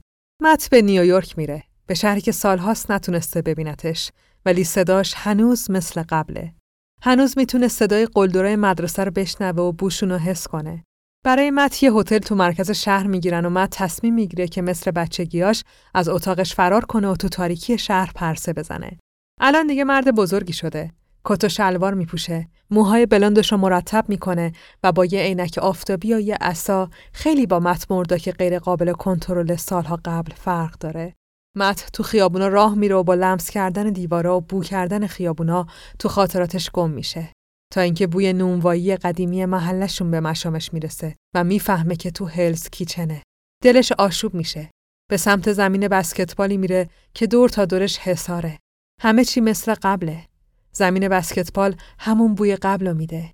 میره تو خاطراتش و صدای بچه ها رو میشنوه که دورش میچرخیدن و فریاد می‌زدن. دردویل! دردویل! حالش از این لقب به هم می‌خورد. دخترها بهش میخندیدن. دردویل! دردویل! پسرا فکر می‌کردن قهرمانن و بیشتر کتکش می‌زدن. دردویل! دردویل! میکوبیدنش به حسارا و بهش میخندیدن. مت وارد زمین میشه. وسط زمین وای میسه. چند دقیقه میگذره و بعد یه صدایی میاد. مرد کور با تو هم. مت برمیگرده. همون پسران. پشت سرش وایستادن. همون بورو میدن. بزرگ شدن. ولی هنوز همونقدر احمق و به درد نخورن. مت بهشون میگه که راحتش بذارن. قلدرا میخندن و میگن قبل از اینکه با اون کتا شلوار گرون بیای تو هلز کیچن باید فکرشو می‌کردی. یکیشون چاقو در میاره و به سمت مت حمله می‌کنه. مت اساشو رو هوا میچرخونه و ناکارش می‌کنه. بقیه هم میریزن سرش. سر مرد کوری که داره عین نینجه ها یکی یکیشون رو پار می‌کنه و فقط یه صدا تو سرشه. دردویل! دردویل! وقتی همه قلدرا روی زمین میفتن، مت کتشو میتکونه و به راهش ادامه میده. حس خوبی نداره. احساس می‌کنه تنهاست و حالش داره از حجوم خاطرات به هم می‌خوره. به باشگاه مشتنی پدرش می‌رسه. واردش میشه. بوی عرق میاد. بوی موندگی. بوی خون. می‌تونه صدای تشویق آدما رو بشنوه. دستاشو روی دیوار می‌کشه. پسترا پوسیدن ولی هنوز روی دیوارن. گذشته ای که با پدرش دفن شده. صدای نفسهای کس دیگه ای رو میشنوه و وقتی برمیگرده یه دختر نوجوون و ترسیده به سمتش سنگ پرتی می‌کنه. مت سنگ رو تو هوا می‌گیره و به دختر میگه لازم نیست از من بترسی. دختر که با دیدن یه مرد کور که به راحتی جلوی سنگو گرفته جا خورده میگه اسمش میکیه. میگه یتیمه که البته دروغ میگه و مت اینو از صدای ضربان قلب دختر می‌فهمه. دختر ادامه میده که جایی برای رفتن نداره و برای همین تو این باشگاه متروک زندگی می‌کنه. مت کاری با دختر نداره و اتفاقا باهاش دوست میشه. هر روز وقتی کارش تموم میشه به باشگاه مشزنی میره و با میکی حرف می‌زنه. از پدرش بهش میگه و براش غذا می‌بره. از طرفی فاگی هم هنوز تو نیویورکه و مت گاهی به دیدنش میره. فاگی اصرار داره که مت بستون رو ترک کنه و به نیویورک برگرده تا با هم یه دفتر وکالت بزنن. ولی مت هنوز آمادگی زندگی دوباره تو نیویورک نداره. در همین حین بزرگترین قلدر شهر کینگ پین اولین اشتباهش رو مرتکب میشه. یه شب که میکی همون دختر نوجوانی که تو باشگاه محسنی زندگی می‌کنه در حال پرسه زدن تو خیابونه به دست افراد کینگ پین دزدیده میشه. یه زن و مرد معتاد که برای به دست آوردن پول مواد دستور دارن که دخترای نوجوان رو بدزدن و به آدمای کینگ پین تحویل بدن. صبح روز بعد وقتی مت می‌خواد به بستون برگرده برای خدافزی یه سر به باشگاه مجسنی می‌زنه و میکی رو پیدا نمی‌کنه. حسهای خارق‌العاده مت به کار میافتن و وقتی کنار خیابون کلاه میکی رو پیدا می‌کنه مطمئن میشه که یه اتفاقی افتاده. مت کلاهو برمیداره. کلاهی که می‌دونه میکی عاشقشه و امکان نداره گمش کرده باشه. مت کلاهو زیر رو می‌کنه و متوجه یه نوشته برجسته داخل کلاه میشه. میکی آدرس خونشون رو توی کلاه هک کرده بود و مت می‌تونه با لمس کردن نوشته رو بخونه. مت خودش رو به خونه میکی میرسونه. روی پشت بوم وای میسه و تمرکز می‌کنه. صدای زنگ تلفن رو میشنوه و میشنوه که پدر و مادر میکی تلفن رو برداشتن. یکی پشت خط بهشون میگه که باید کلی پول بیارن تا دخترشون آزاد بشه.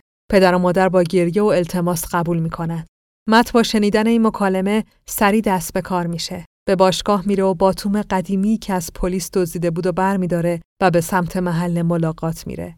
طرف دیگه شهر کینگ پین خبردار میشه که دزدای میکی قبل از اینکه دختر رو تحویل بدن می‌خوان ازش پول در بیارن و با پدر و مادرش قرار گذاشتن.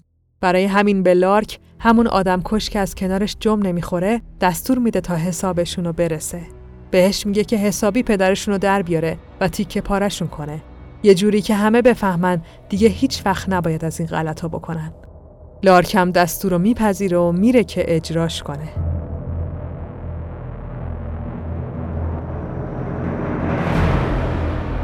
هوا تاریکه. پدر میکی یه کیسه پر از پول توی بغلش گرفته و ترسون و لرزون به برش نگاه می‌کنه. مت پشت دیوار قایم شده. پدر میکی کیسه رو توی سطل آشغال میندازه و از اونجا میره. چند دقیقه بعد مرد جوونی میاد و کیسه رو بر میداره. مرد معتادی که از خوشحالی دیدن پولا تو پوست خودش نمی گنجه و کیسه به دست به سمت خونه فرار می‌کنه. مت تعقیبش می‌کنه. به هلز کیچن می‌رسه. به یه آپارتمان قدیمی و فقیرانه. پسر از پله ها بالا میره. مت هم دنبالش می‌کنه. اما درست وقتی که پسر در خونه رو باز می‌کنه تا خبر پولدار شدنشون رو به شریک جرمش بده، لارک یه گلوله تو سرش خالی می‌کنه. خونش همه جا پخش میشه. مت که زیر پله قایم شده وحشت می‌کنه و صدای هول شدن و فرار کردنش توجه لارک رو جلب می‌کنه. ولی خب مارک با اینکه ترسیده ولی بازم خوب می‌تونه در بره. لارک خبر رو به کینگ پین میده و از مرد مزاحمی که تو را پله ها دیدم حرف می‌زنه. میگه شاید پلیس بوده ولی کینگ پین میگه امکان نداره چون بیشتر پلیسا رو خریده. احتمالاً یه یاقی بوده که داشته قهرمان بازی در می آورده. میگه فراموشش کن و دختره رو ببر همون جایی که باید.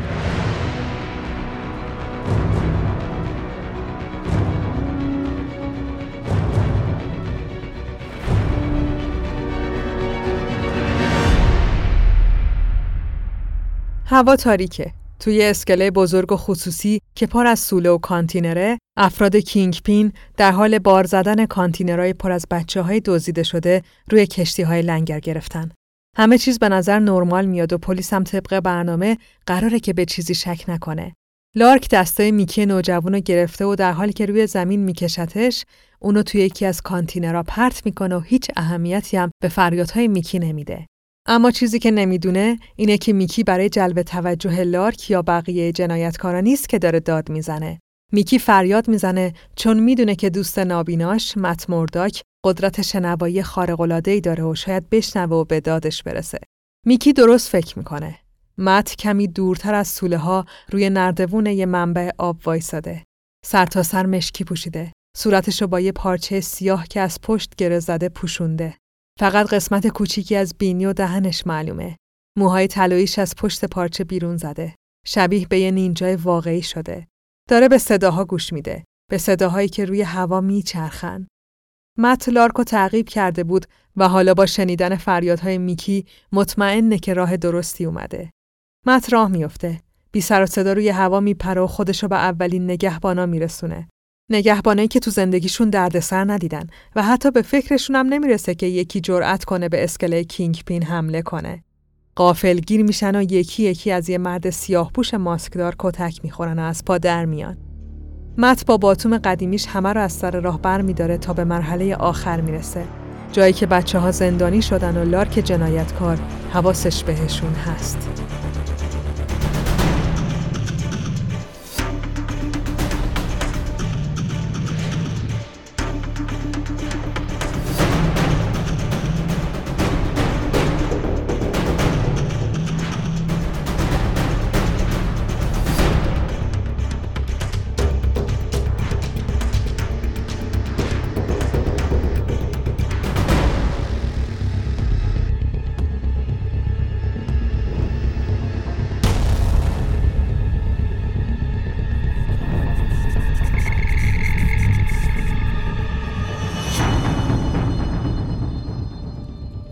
مت آخرین نفرات رو هم تو آب میندازه و بعد روی اسکله وای میسه و با تجهیزات خودشون قسمت کوچیکی از اسکله رو منفجر می‌کنه.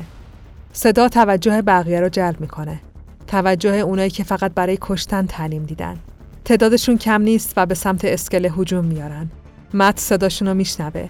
تمرکز می‌کنه. صدای قدماشون، نفساشون، تپش قلبشون.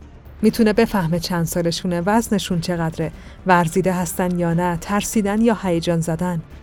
مت روی پشت بوم یه سوله وای میسه و وقتی همشون از راه می‌رسن میپره و با باتوم شروع می‌کنه به ضربه زدن.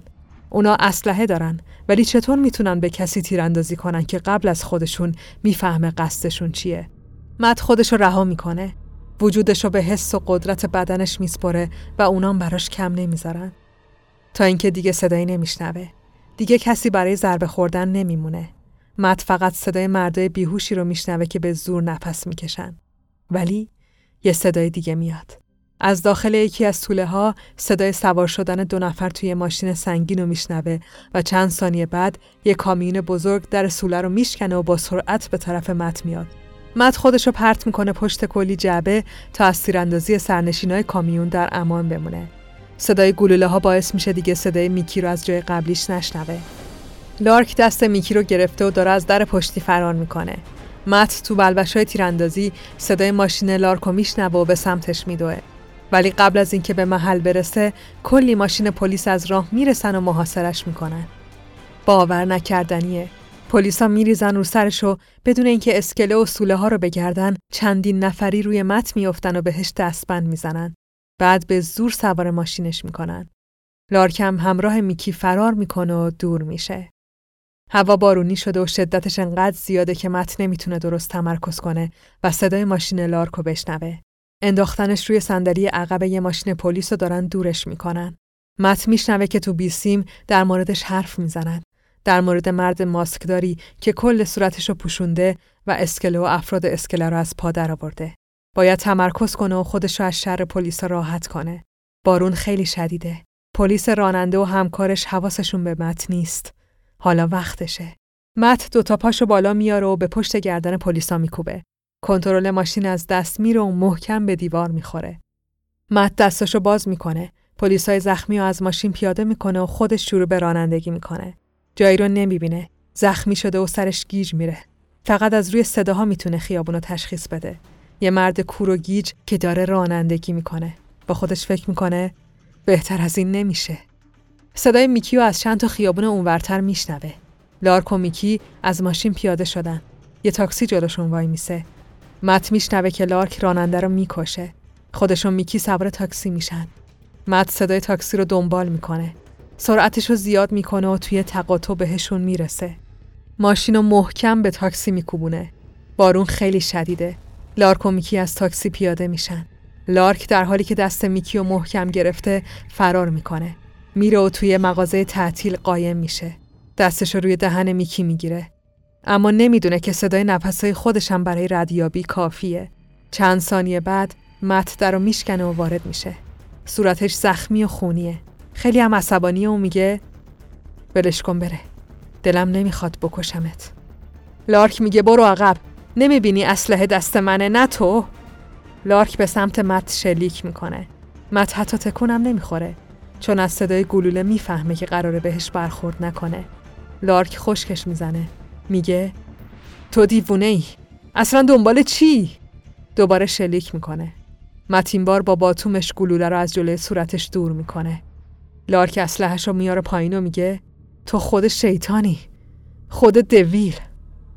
مت جواب میده می‌تونی دردویل صدام کنی. لارک میگه باشه بابا حسن دردویل. دیگه وقت مردنته. دوباره اسلحه‌شو به سمت مت می‌گیره. مت میگه التماست می‌کنم بزار بره. واقعا دلم نمی‌خواد بکشمت. لارک عصبانی تر میشه و شلیک می‌کنه. این بار مت با تومش جوری میچرخونه که گلوله به سمت لارک بر میگرده و پیشونیش سوراخ می‌کنه. لارک در جا میمیره و با دهن باز روی زمین میفته.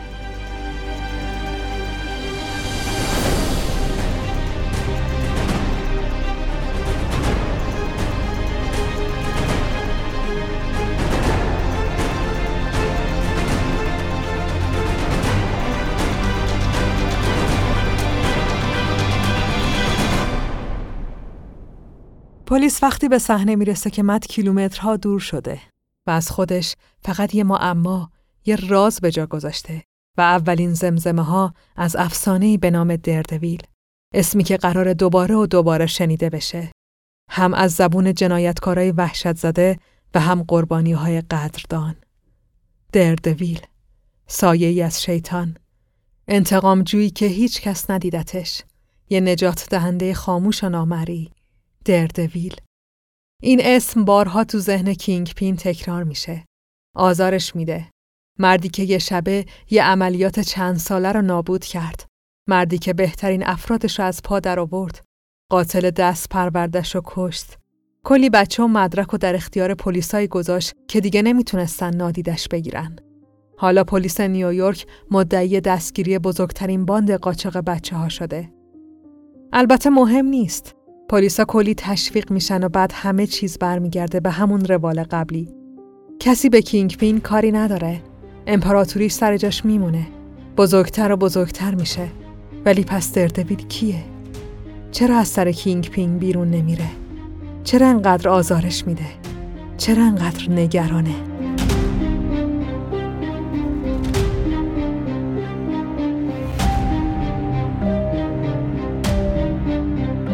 مت مرداک زیر بارون و تو تاریکی شب روی پشت بوم یه خونه روی پنجاه پاش نشسته و لبخند می‌زنه.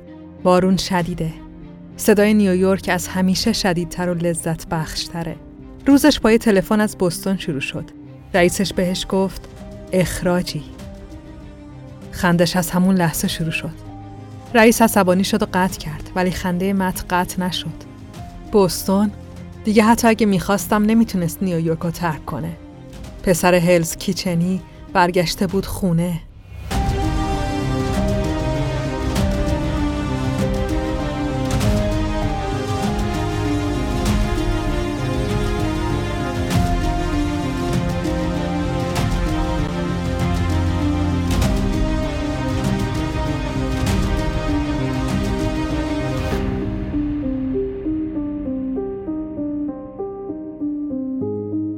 مت و فاگی توی بار نشستن و دارن در مورد دفتر وکالتشون حرف می‌زنن. دفتری که قراره توی ساختمون ساده افتتاحش کنن و اسمش هم بذارن مرداک نلسون یا نلسون مرداک.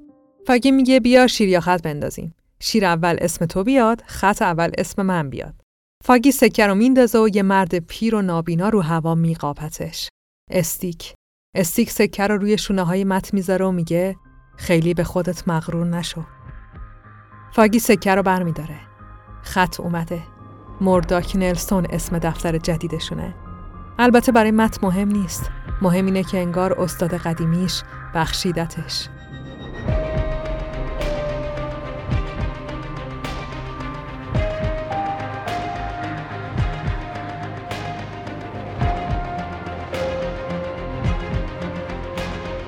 دردویل درست تو لحظه که میکی بین مرگ و زندگی دست و پا می‌زد این اسم به ذهنش رسید. اون لحظه که قسمت وحشی وجودش آروم بود. می‌دونست چی می‌خواد. همون لحظه که مت مرداک تبدیل به یه مرد شده بود.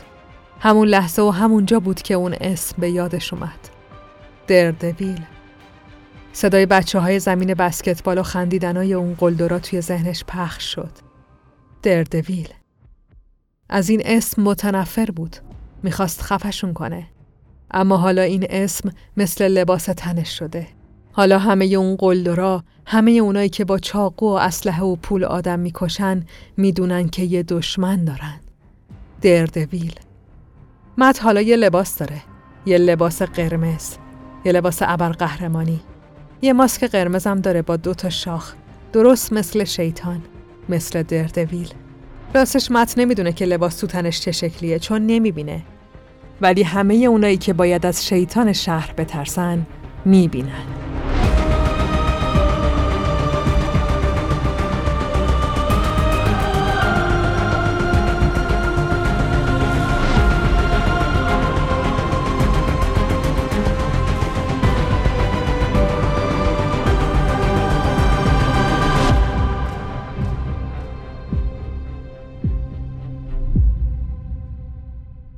اینم از داستان دردویل. در واقع داستانی که فرانک میلر در دوران مدرن کمیک از تولد کاراکتر دردویل بازنویسی کرد.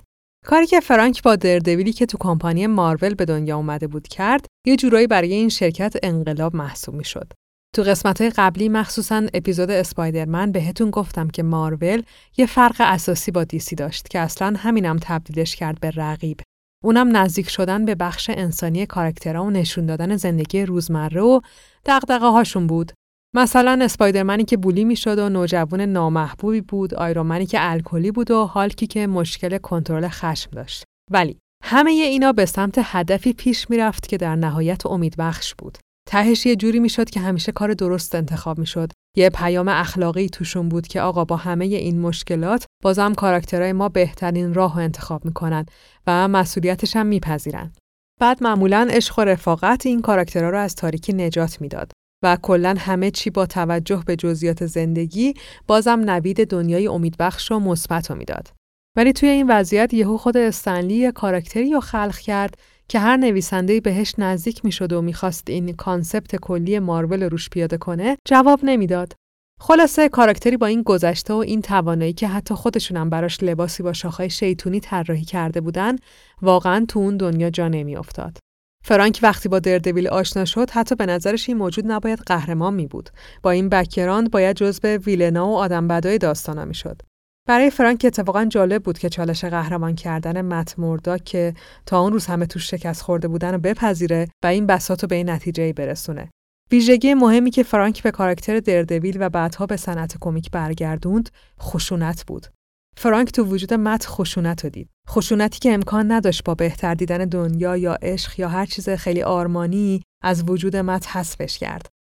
حالا با وارد شدن عنصر خشونت به دنیای دردویل دیگه جایی برای این کاراکتر تو سرزمین اسپایدرمن وجود نداشت. اول اپیزود گفتم دیگه دردویل خلق شده بود که وارد دنیای اسپایدرمن بشه مثل موربیوس مثلا خلاصه دیگه نمی‌شد این دوتا کنار هم باشن چون طبق اصول اسپایدرمن دردویل خودش نیاز به توقف داشت. فرانک وارد دنیای زیرزمینی نیویورک شد. دنیای تاریکی که آدم بداش شاید خطری به بزرگی نابودی جهان نداشتن ولی انسانهای جنایتکار و روان آزار یا همون های کاملی بودند که پشیزی برای انسان و اخلاق ارزش قائل نبودند و با پول قدرت قانون رو هم به سمت خودشون میکشیدن. برای همین فرانک ویلسون فیسک یا کینگ پین رو هم از دنیای اسپایدرمن بیرون کشید و اونو از یه آدم بدی که بین گرین گابلین و ونوم حرفی برای گفتن نداشت تبدیلش کرد به یکی از بهترین ویلنای مارول. پس دردویل وارد دنیای زیرزمینی شهر اسپایدرمن شد. کوچه بس کوچه هایی که جای ابرقهرمانا نیست. جای ضد قهرماناست، جای دردویلاست و پانیشرایی که مجازات می‌کنن. فرانک یه کار دیگه هم با دردویل کرد اونم خلق الکترا بود. تو همون مصاحبه ها فرانک یه چیز جالب میگه میگه هیچ وقت براش قابل درک نبوده که چرا یه قهرمان مثلا سوپرمن باید عاشق یه انسان عادی بشه اصلا چجوری می‌تونه هم پای یه آدم عادی همدلی و عشق و شهوت رو بسازه و تجربه کنه؟ چجوری می‌تونسته با اون همه قدرت و آدرنالین و توانایی بدنی یه عشق شیربرنجی داشته باشه؟ یا واندر چرا باید یه انسان براش جذابیت داشته باشه وقتی سوپرمن تو دنیاش هست؟ میگه نمیفهمیده که چرا این بود این کاراکترها انقدر نادیده گرفته می‌شده و مطمئن بوده که نباید در حق دردویل همچین کاری بکنه. به نظرش مت مردا که عاشق کسی میشه که بتونه باهاش رقابت کنه. رقابت نه به معنی مسابقه ها، به معنی عنصر جذابی که بتونه تو رو به هیجان بیاره یا بتونه هیجان تو رو بعد از نجات دنیا به آرامش تبدیل کنه. برای همین الکترا رو خلق کرد. فرانک معتقد بود که دردویل عاشق همچین زنی میشه. خلاصه که دردویل بعد از فرانک دیگه شد یکی از محبوب ترین کاراکترهای مارول که نتفلیکس هم سریال سه فصلی از روش ساخت که خیلی هم سریال خوبیه. فصل آخرش از دو فصل قبلش هم بهتره. یعنی کلا سریال رو به اوجی و به نظر من اصلا نکته منفی نداره. بازیگرش هم چارلی کاکسه. اگه ندیدین حتما برین سراغش چون قراره بعد از چند سال ادامه پیدا کنه و بهتره که با کاراکتر و بازیگراش آشنا بشین. واقعا سریال خوبی و ارزش دیدن داره.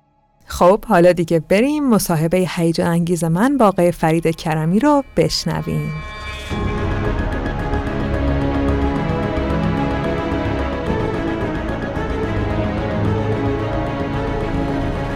من فرید کرمی هستم.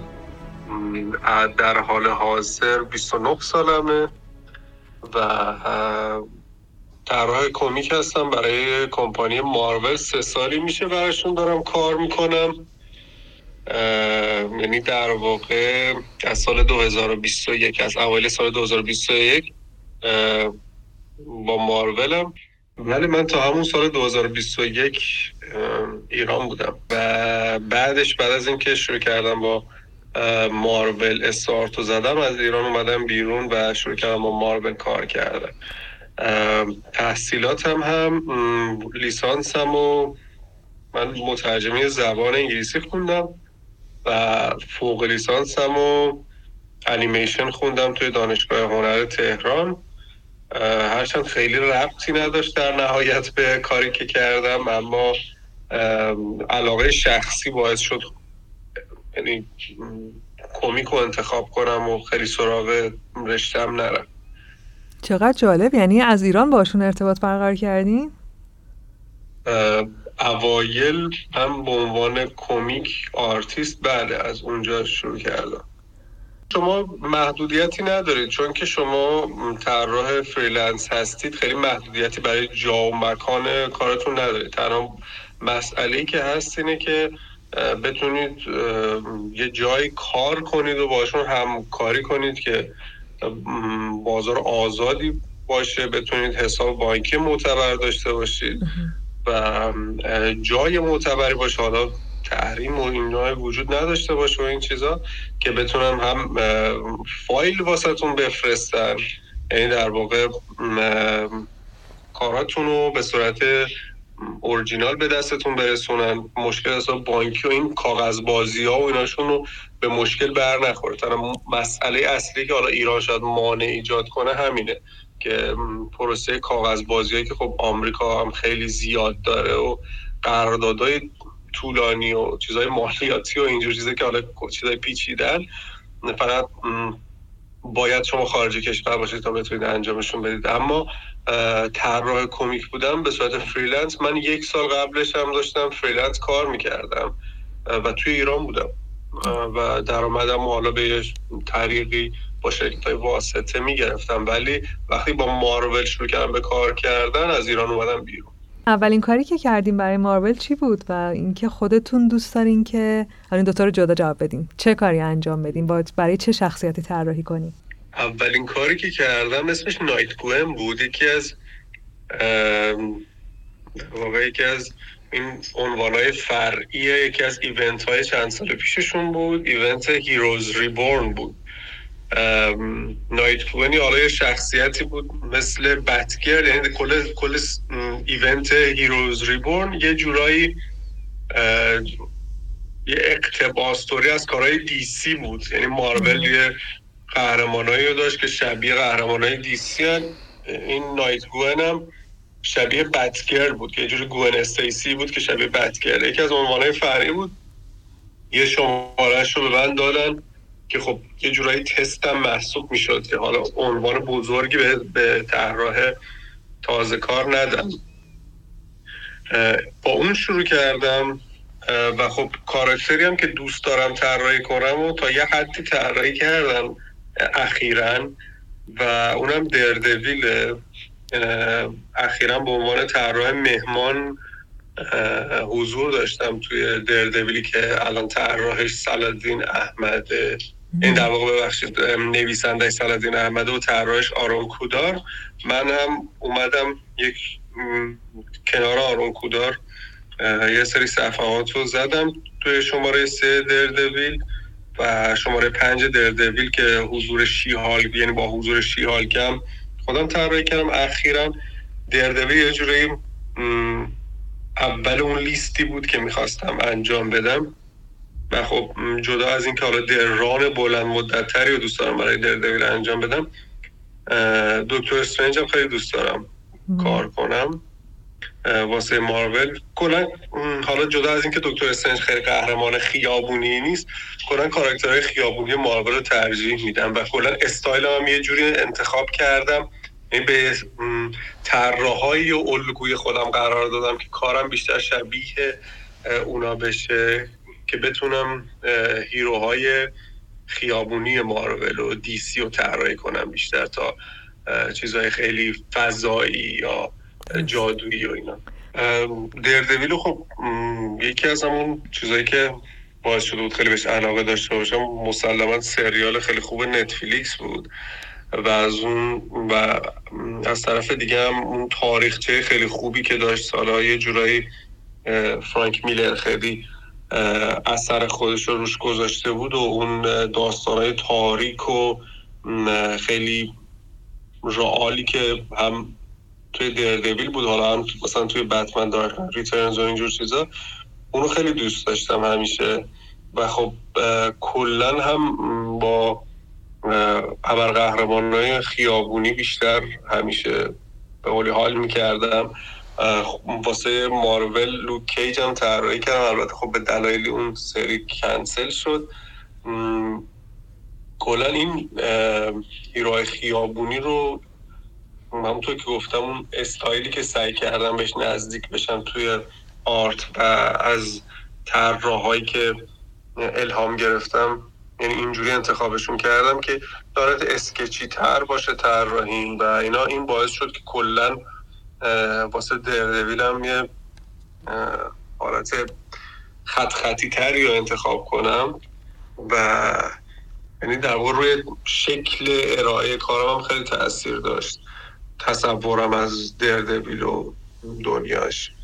و خب الان هم که طراحیش کردم هرچند خیلی وقت طولانی نداشتم که بخوام تاثیر خیلی زیادی روی کاراکتر بذارم یا اون تاثیر خیلی زیادی بخواد روی پروسه کاری من بذاره یه حضور کوتاه به صورت مهمان بود بیشتر. امیدوارم حالا در آینده فرصتی بشه کار طولانی انجام بدم که تازه اون موقع شاید یه سری چیزا رو تست کنم. چون اصولا وقتی که میاین روی یه کاری و باید انجامش بدین یه چند صفحه طول می‌کشه اصولا تا دستتون بیاد که کارکتر چطوری باید بکشید یا باش راحت بشید یا اصلا اون استرس انجام دادن اون کاراکتر یه جوری از سرتون بیفته. به خاطر همین خیلی وقت نکردم. شاید چیزای یعنی تجربه متفاوت و اینای تو مسیر کسب کنم. اگه غیر از اون چیزی که مطرح کردین که یه هیرو خیابونی و استایلش متفاوته با طراحی این کارکتر به چیز دیگه ای هم رسیدین ما خوشحال میشیم بشنویم. واقعیتش این که حالا خیلی تکنیکال بخوام بگم فرق برای من اینه که به عنوان یه طراح میگم مجبورید لباس بیشتر طراحی کنید و این خیلی واسه من جذابه که من لباس رو بیشتر طراحی کنم و حرکت هایی که کاراکتر انجام میده خیلی طبیعی تر باشه و مثلا من از رفرنس های مثل پارکور و اینا خیلی استفاده می‌کنم برای دردویل که رفرنس هاش واقعی تر باشه. چیزایی که اتفاق میفته خیلی دور از ذهن نباشه مثل پوزای پرواز کردن و اینجور چیزا نباشه. این خب خیلی جذابش می‌کنه که شما خیلی نزدیکی به دنیای واقعی و اینجور چیزا. و کلیت هم اینه که یه کاراکتریه که خیلی توی ذهن خودش میچرخه و یه جورایی این نریشنی که داره اصولا خیلی باعث میشه تصاویری رو بخواین طراحی کنین که خیلی کاراکتر داره فکر می‌کنه خیلی کاراکتر توی حال خودشه یا این چیزا.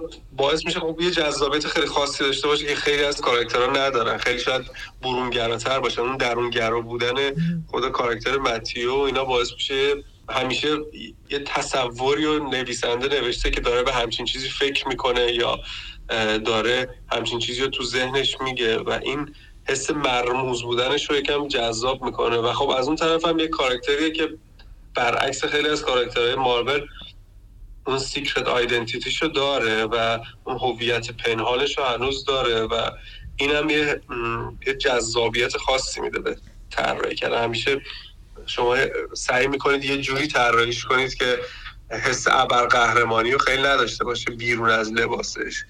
و اینم به نظرم یکی از جذابیت هایی بود که من به نسبت کاری که الان دارم انجام میدم می‌دونید الان مثلا یه کار یه شخصیت خیلی معروف دیگه الان در حال حاضر دارم طراحی می‌کنم و به نظرم اون لذتی که دردویل برام داشت و این یکی نداره من یه ویدیو از فرانک میلر دیدم که مال همون موقعی که شروع کرد روی دردویل کار کردن و بعد تصمیم گرفت که خودش بنویسه داستانشو.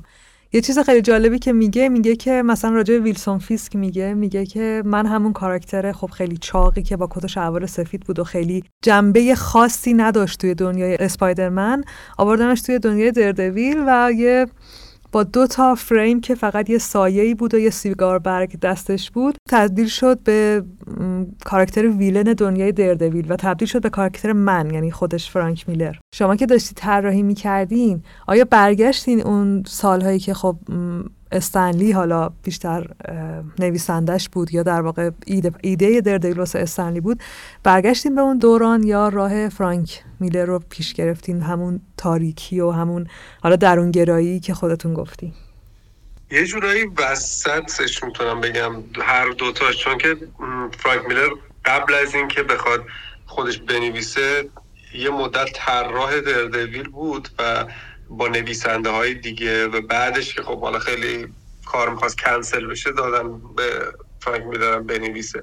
ولی قبلش رو من خوندم یکم یعنی با طراحی فرانک میلر ولی با نویسنده های قبل یعنی با اون سیستمی که قبلا دردویل نوشته می‌شد. و واقعیتش اینکه اصلا ارتباط برقرار نکردم باهاش و بیشتر شاید میشه گفت همون تأثیری که گرفتم از طراحی و اینا برای طراحی همون زمانی بود که فرانک میلر هم طراحی می‌کرد هم مینوشت. قبلترش رو واقعیتش که ارتباط خاصی نتونستم باش برقرار کنم. هم از نظر تصویری به هم داستانی. حتی تصویر و شکل روایت تصویری داستانم اینطوری بوده که خیلی شبیه ابرقهرمان های دیگه بوده. در واقع ابرقهرمان داستاناش یه جوری داستانه ابرقهرمانی هفته بودن و ما رو یه ابرقهرمانی داریم مثل اسپایدرمن. یه کارایی رو این هفته انجام میده. حالا تا هفته بعد ببینیم داستان چطوریه یا ماه بعد ببینیم داستان چطوریه. به خاطر خیلی باش ارتباط برقرار نکردم.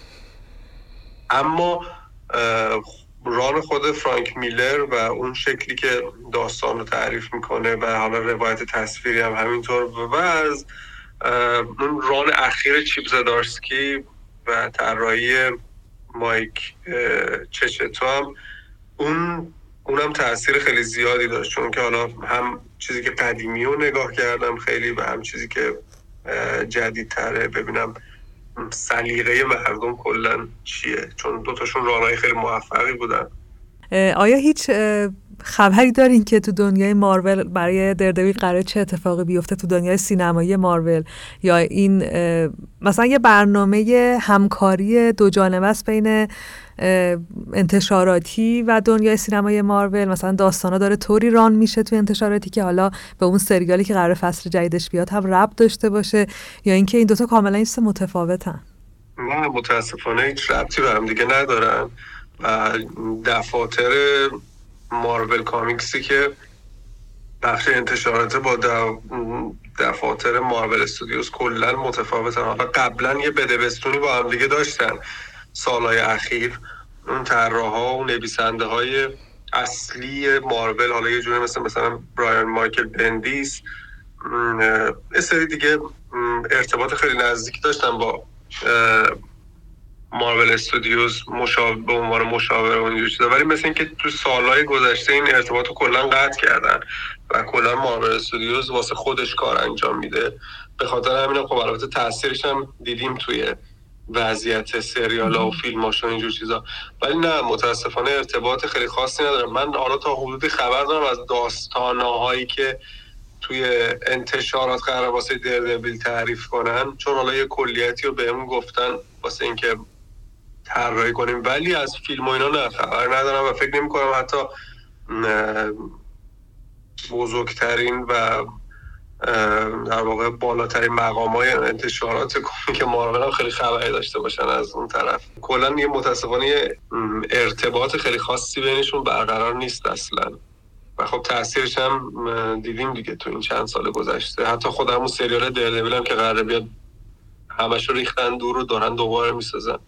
چون که توی طراحیاتون و توی استوریا شیهالک رو هم دیدم یا حالا یه جای قبلا شنیده بودم. فکر کردم که چون شیهالک و دردویل توی اون سریال خیلی بد شیهالک با هم بودن فکر کردم که خب پس شاید این دوتا یه چیز موازی دارن. قراره که این دنیاها کنار هم پیش بره. احتمالا ربط داشته باشن به هم دیگه. چون که حالا اون یکی از اپیزودهای موفق سریال شیهالک بود به نسبت احتمالش هست که خود انتشارات مارول تصمیم گرفته باشه که اینو پررنگتر کنه. با این شاید با این خبر و این آگاهی که قرار باشه در آینده شیهالک توی سریال دردویل بیاد.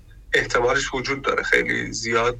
به خاطر همین اینو چون مثلا قرار 18 اپیزود هم باشه احتمالش هست قرار باشه بیاد به این دلیل تاکیدشون زیاد شده باشه روی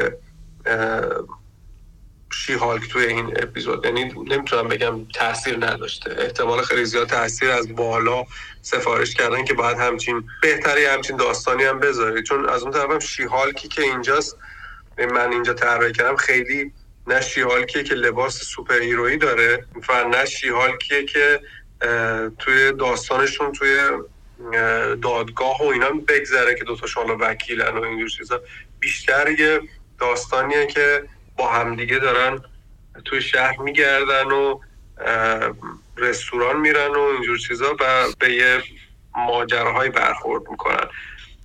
و فکر می‌کنم مثلا شکل ارائهش یه جوری بوده که نزدیکتر باشه به فضای سریال و اینا.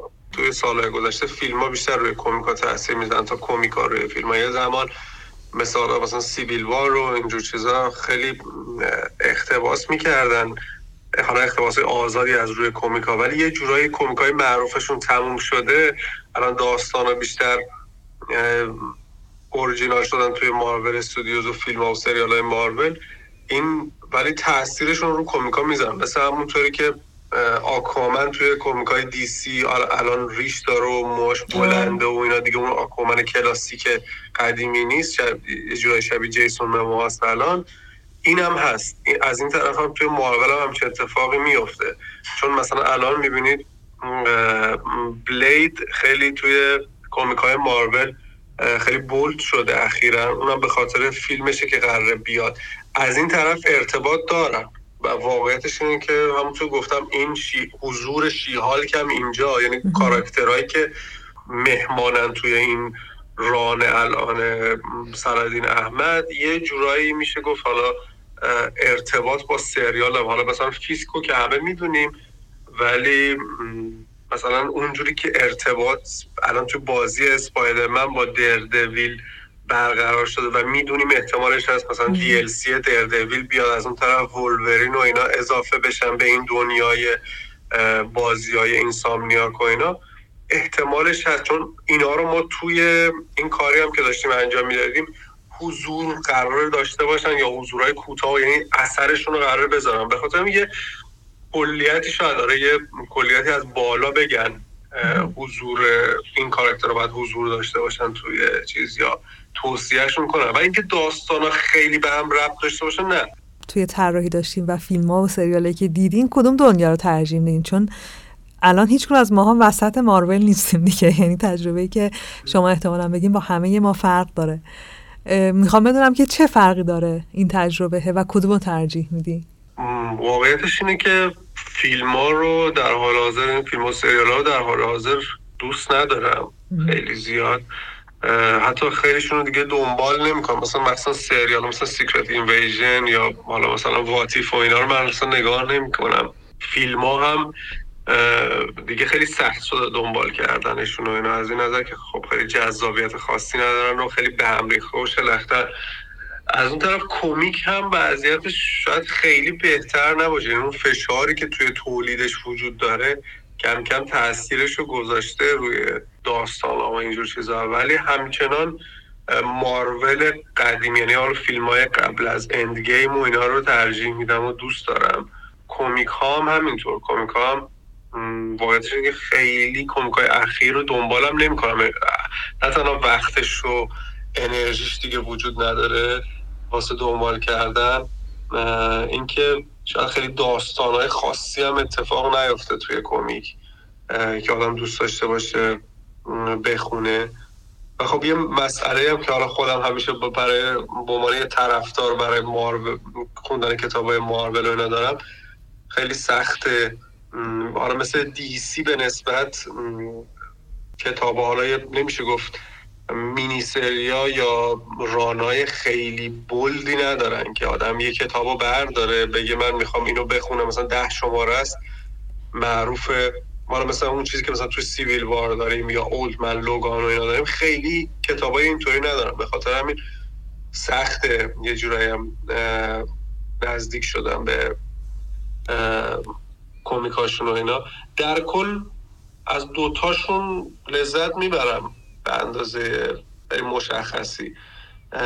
ولی خب چون که کمیک خودم کارم کمیک رو دارم دائما با اون بخش کمیک سر کله می‌زنم. خیلی بیشتر دوست دارم از فیلم ها لذت ببرم.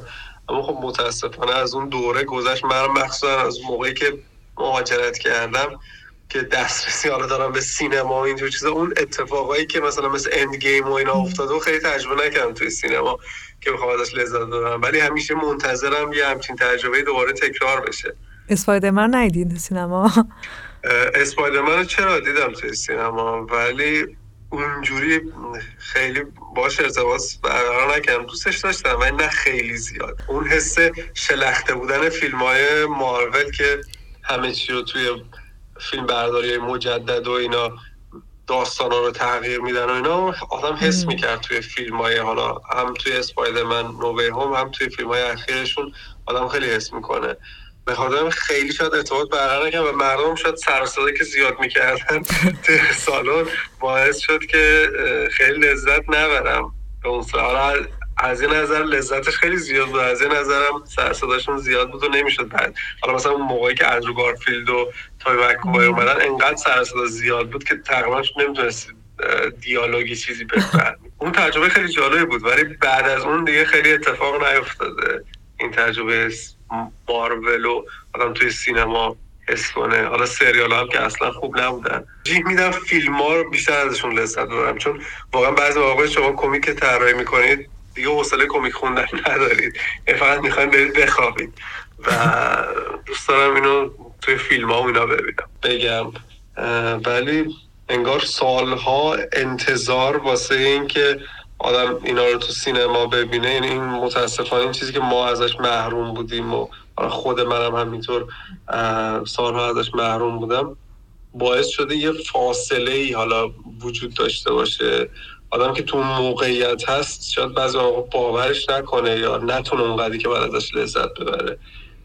متاسفانه این چیزی که سالها محروم بودن ازش یه تاثیرهای منفی هم ممکنه بذاره روی آدم و شکل لذت بردن از حالا از سینما اینا رو تو سینما دیدن یا حالا مثلا کمیک واسه شخص من این بود که کمیک چاپی خوندنم همیشه خیلی چیز خیلی جذابی بود.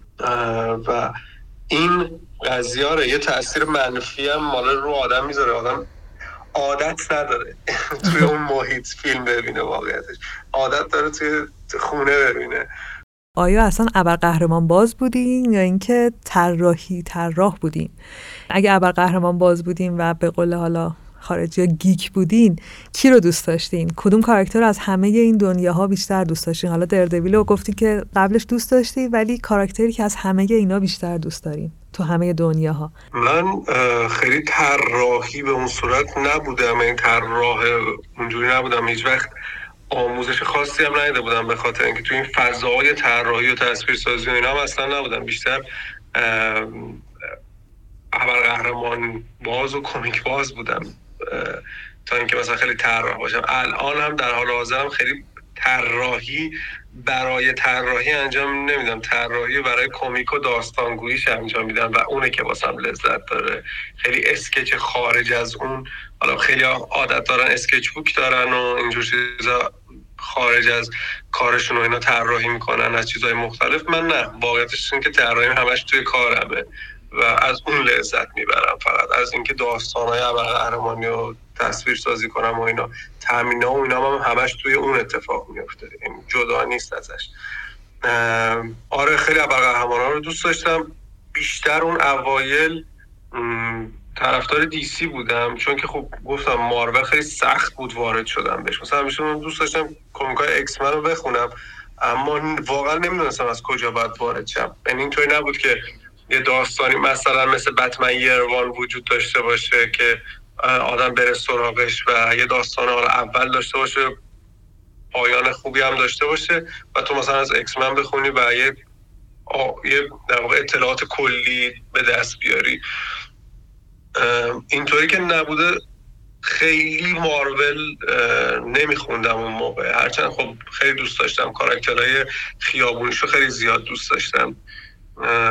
حالا اسپایدرمن لوک کیج دردویل حالا به نسبت کاراکترهای دیگه هم مثل دکتر استرنج هم خیلی دوست داشتم و فانتاستیک فور هم همیشه علاقه خاصی بهشون داشتم که فرصت کردم یه شماره طراحی کنم. توی همون ران دنسلات آخرای ران بود. فرصت کردم یه دونه طراحی کنم. اونم خیلی لذت بخش بود.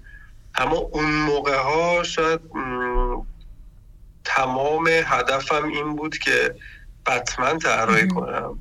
برای دی سی و دردویل برای مارول اما در حال حاضر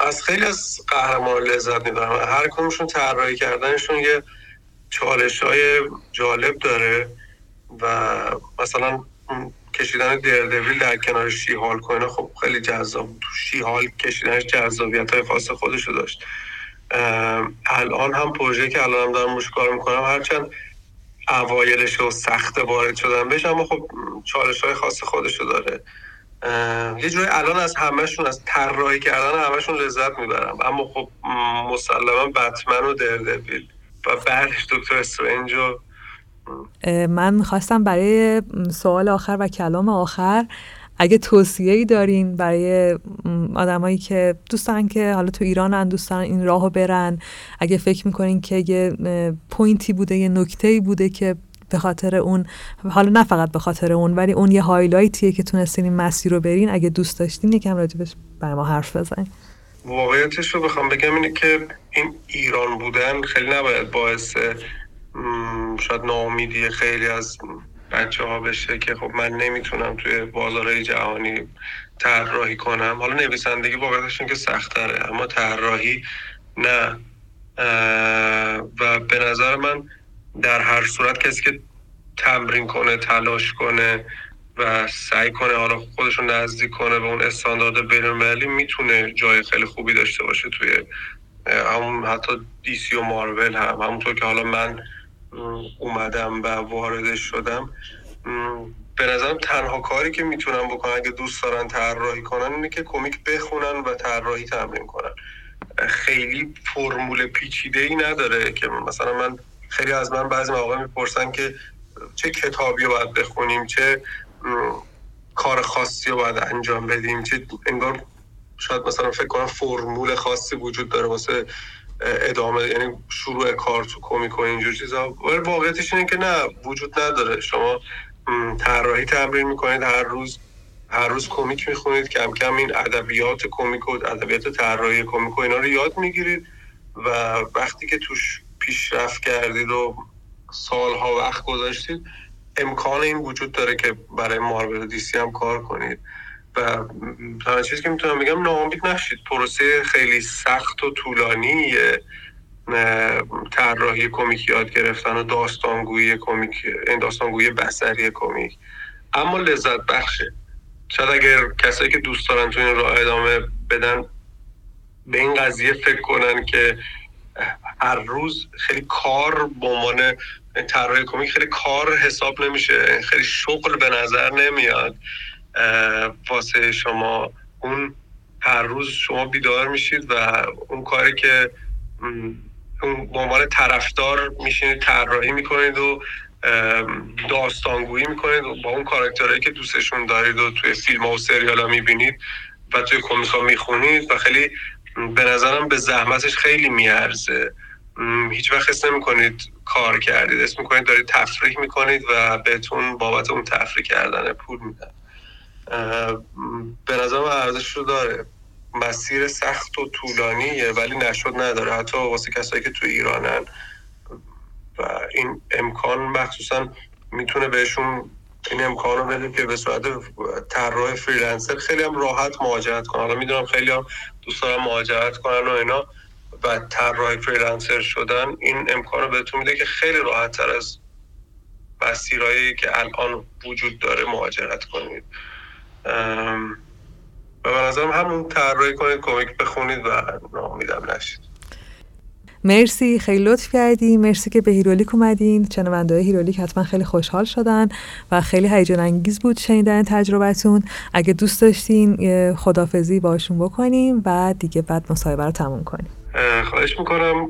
خیلی ممنون که این فرصت در اختیارم گذاشتین و گفتگوی خیلی خوبی بود. امیدوارم شنونده هم لذت برده باشن.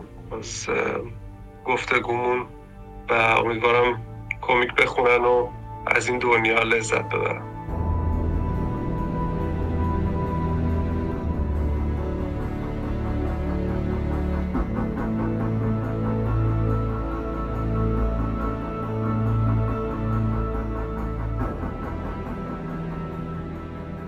ممنونم از اسپانسرای این اپیزود شرکت علی بابا که یک کمیک خیلی جذاب به نام علی بابا و دروازه سفر طراحی کرده و شما می‌تونین از لینکی که تو توضیحات اپیزود گذاشتم این کمیک خیلی جذاب رو بگیرین و رایگان بخونین و همینطور شرکت جابینجا که پر از فرصت شغلیه و با کد تخفیف هیرولیک 1402 هم منتظرتونه تا برین به سایتشون سر بزنین و از خدماتش استفاده کنین و لذت ببرین.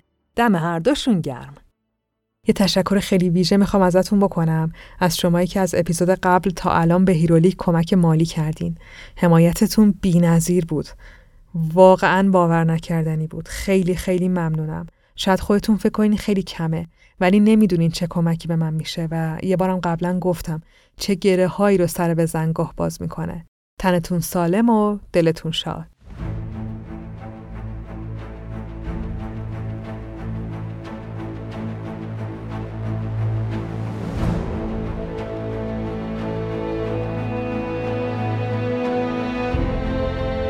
چیزی که شنیدین سی و سومین قسمت از پادکست هیرولیک بود.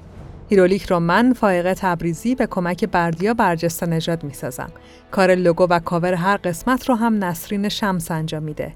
طراحی وبسایت هیرولیک رو هم نیما رحیمی ها انجام داده که همه لینک های مربوط به پادکست اونجا در دسترسه. می‌تونین صفحه و کانال مربوط به پادکست رو تو اینستاگرام، توییتر و تلگرام هم دنبال کنین و اگه حال کردین اونو به دوستاتون معرفی کنین. روزگارتون خوش فعلا خدافز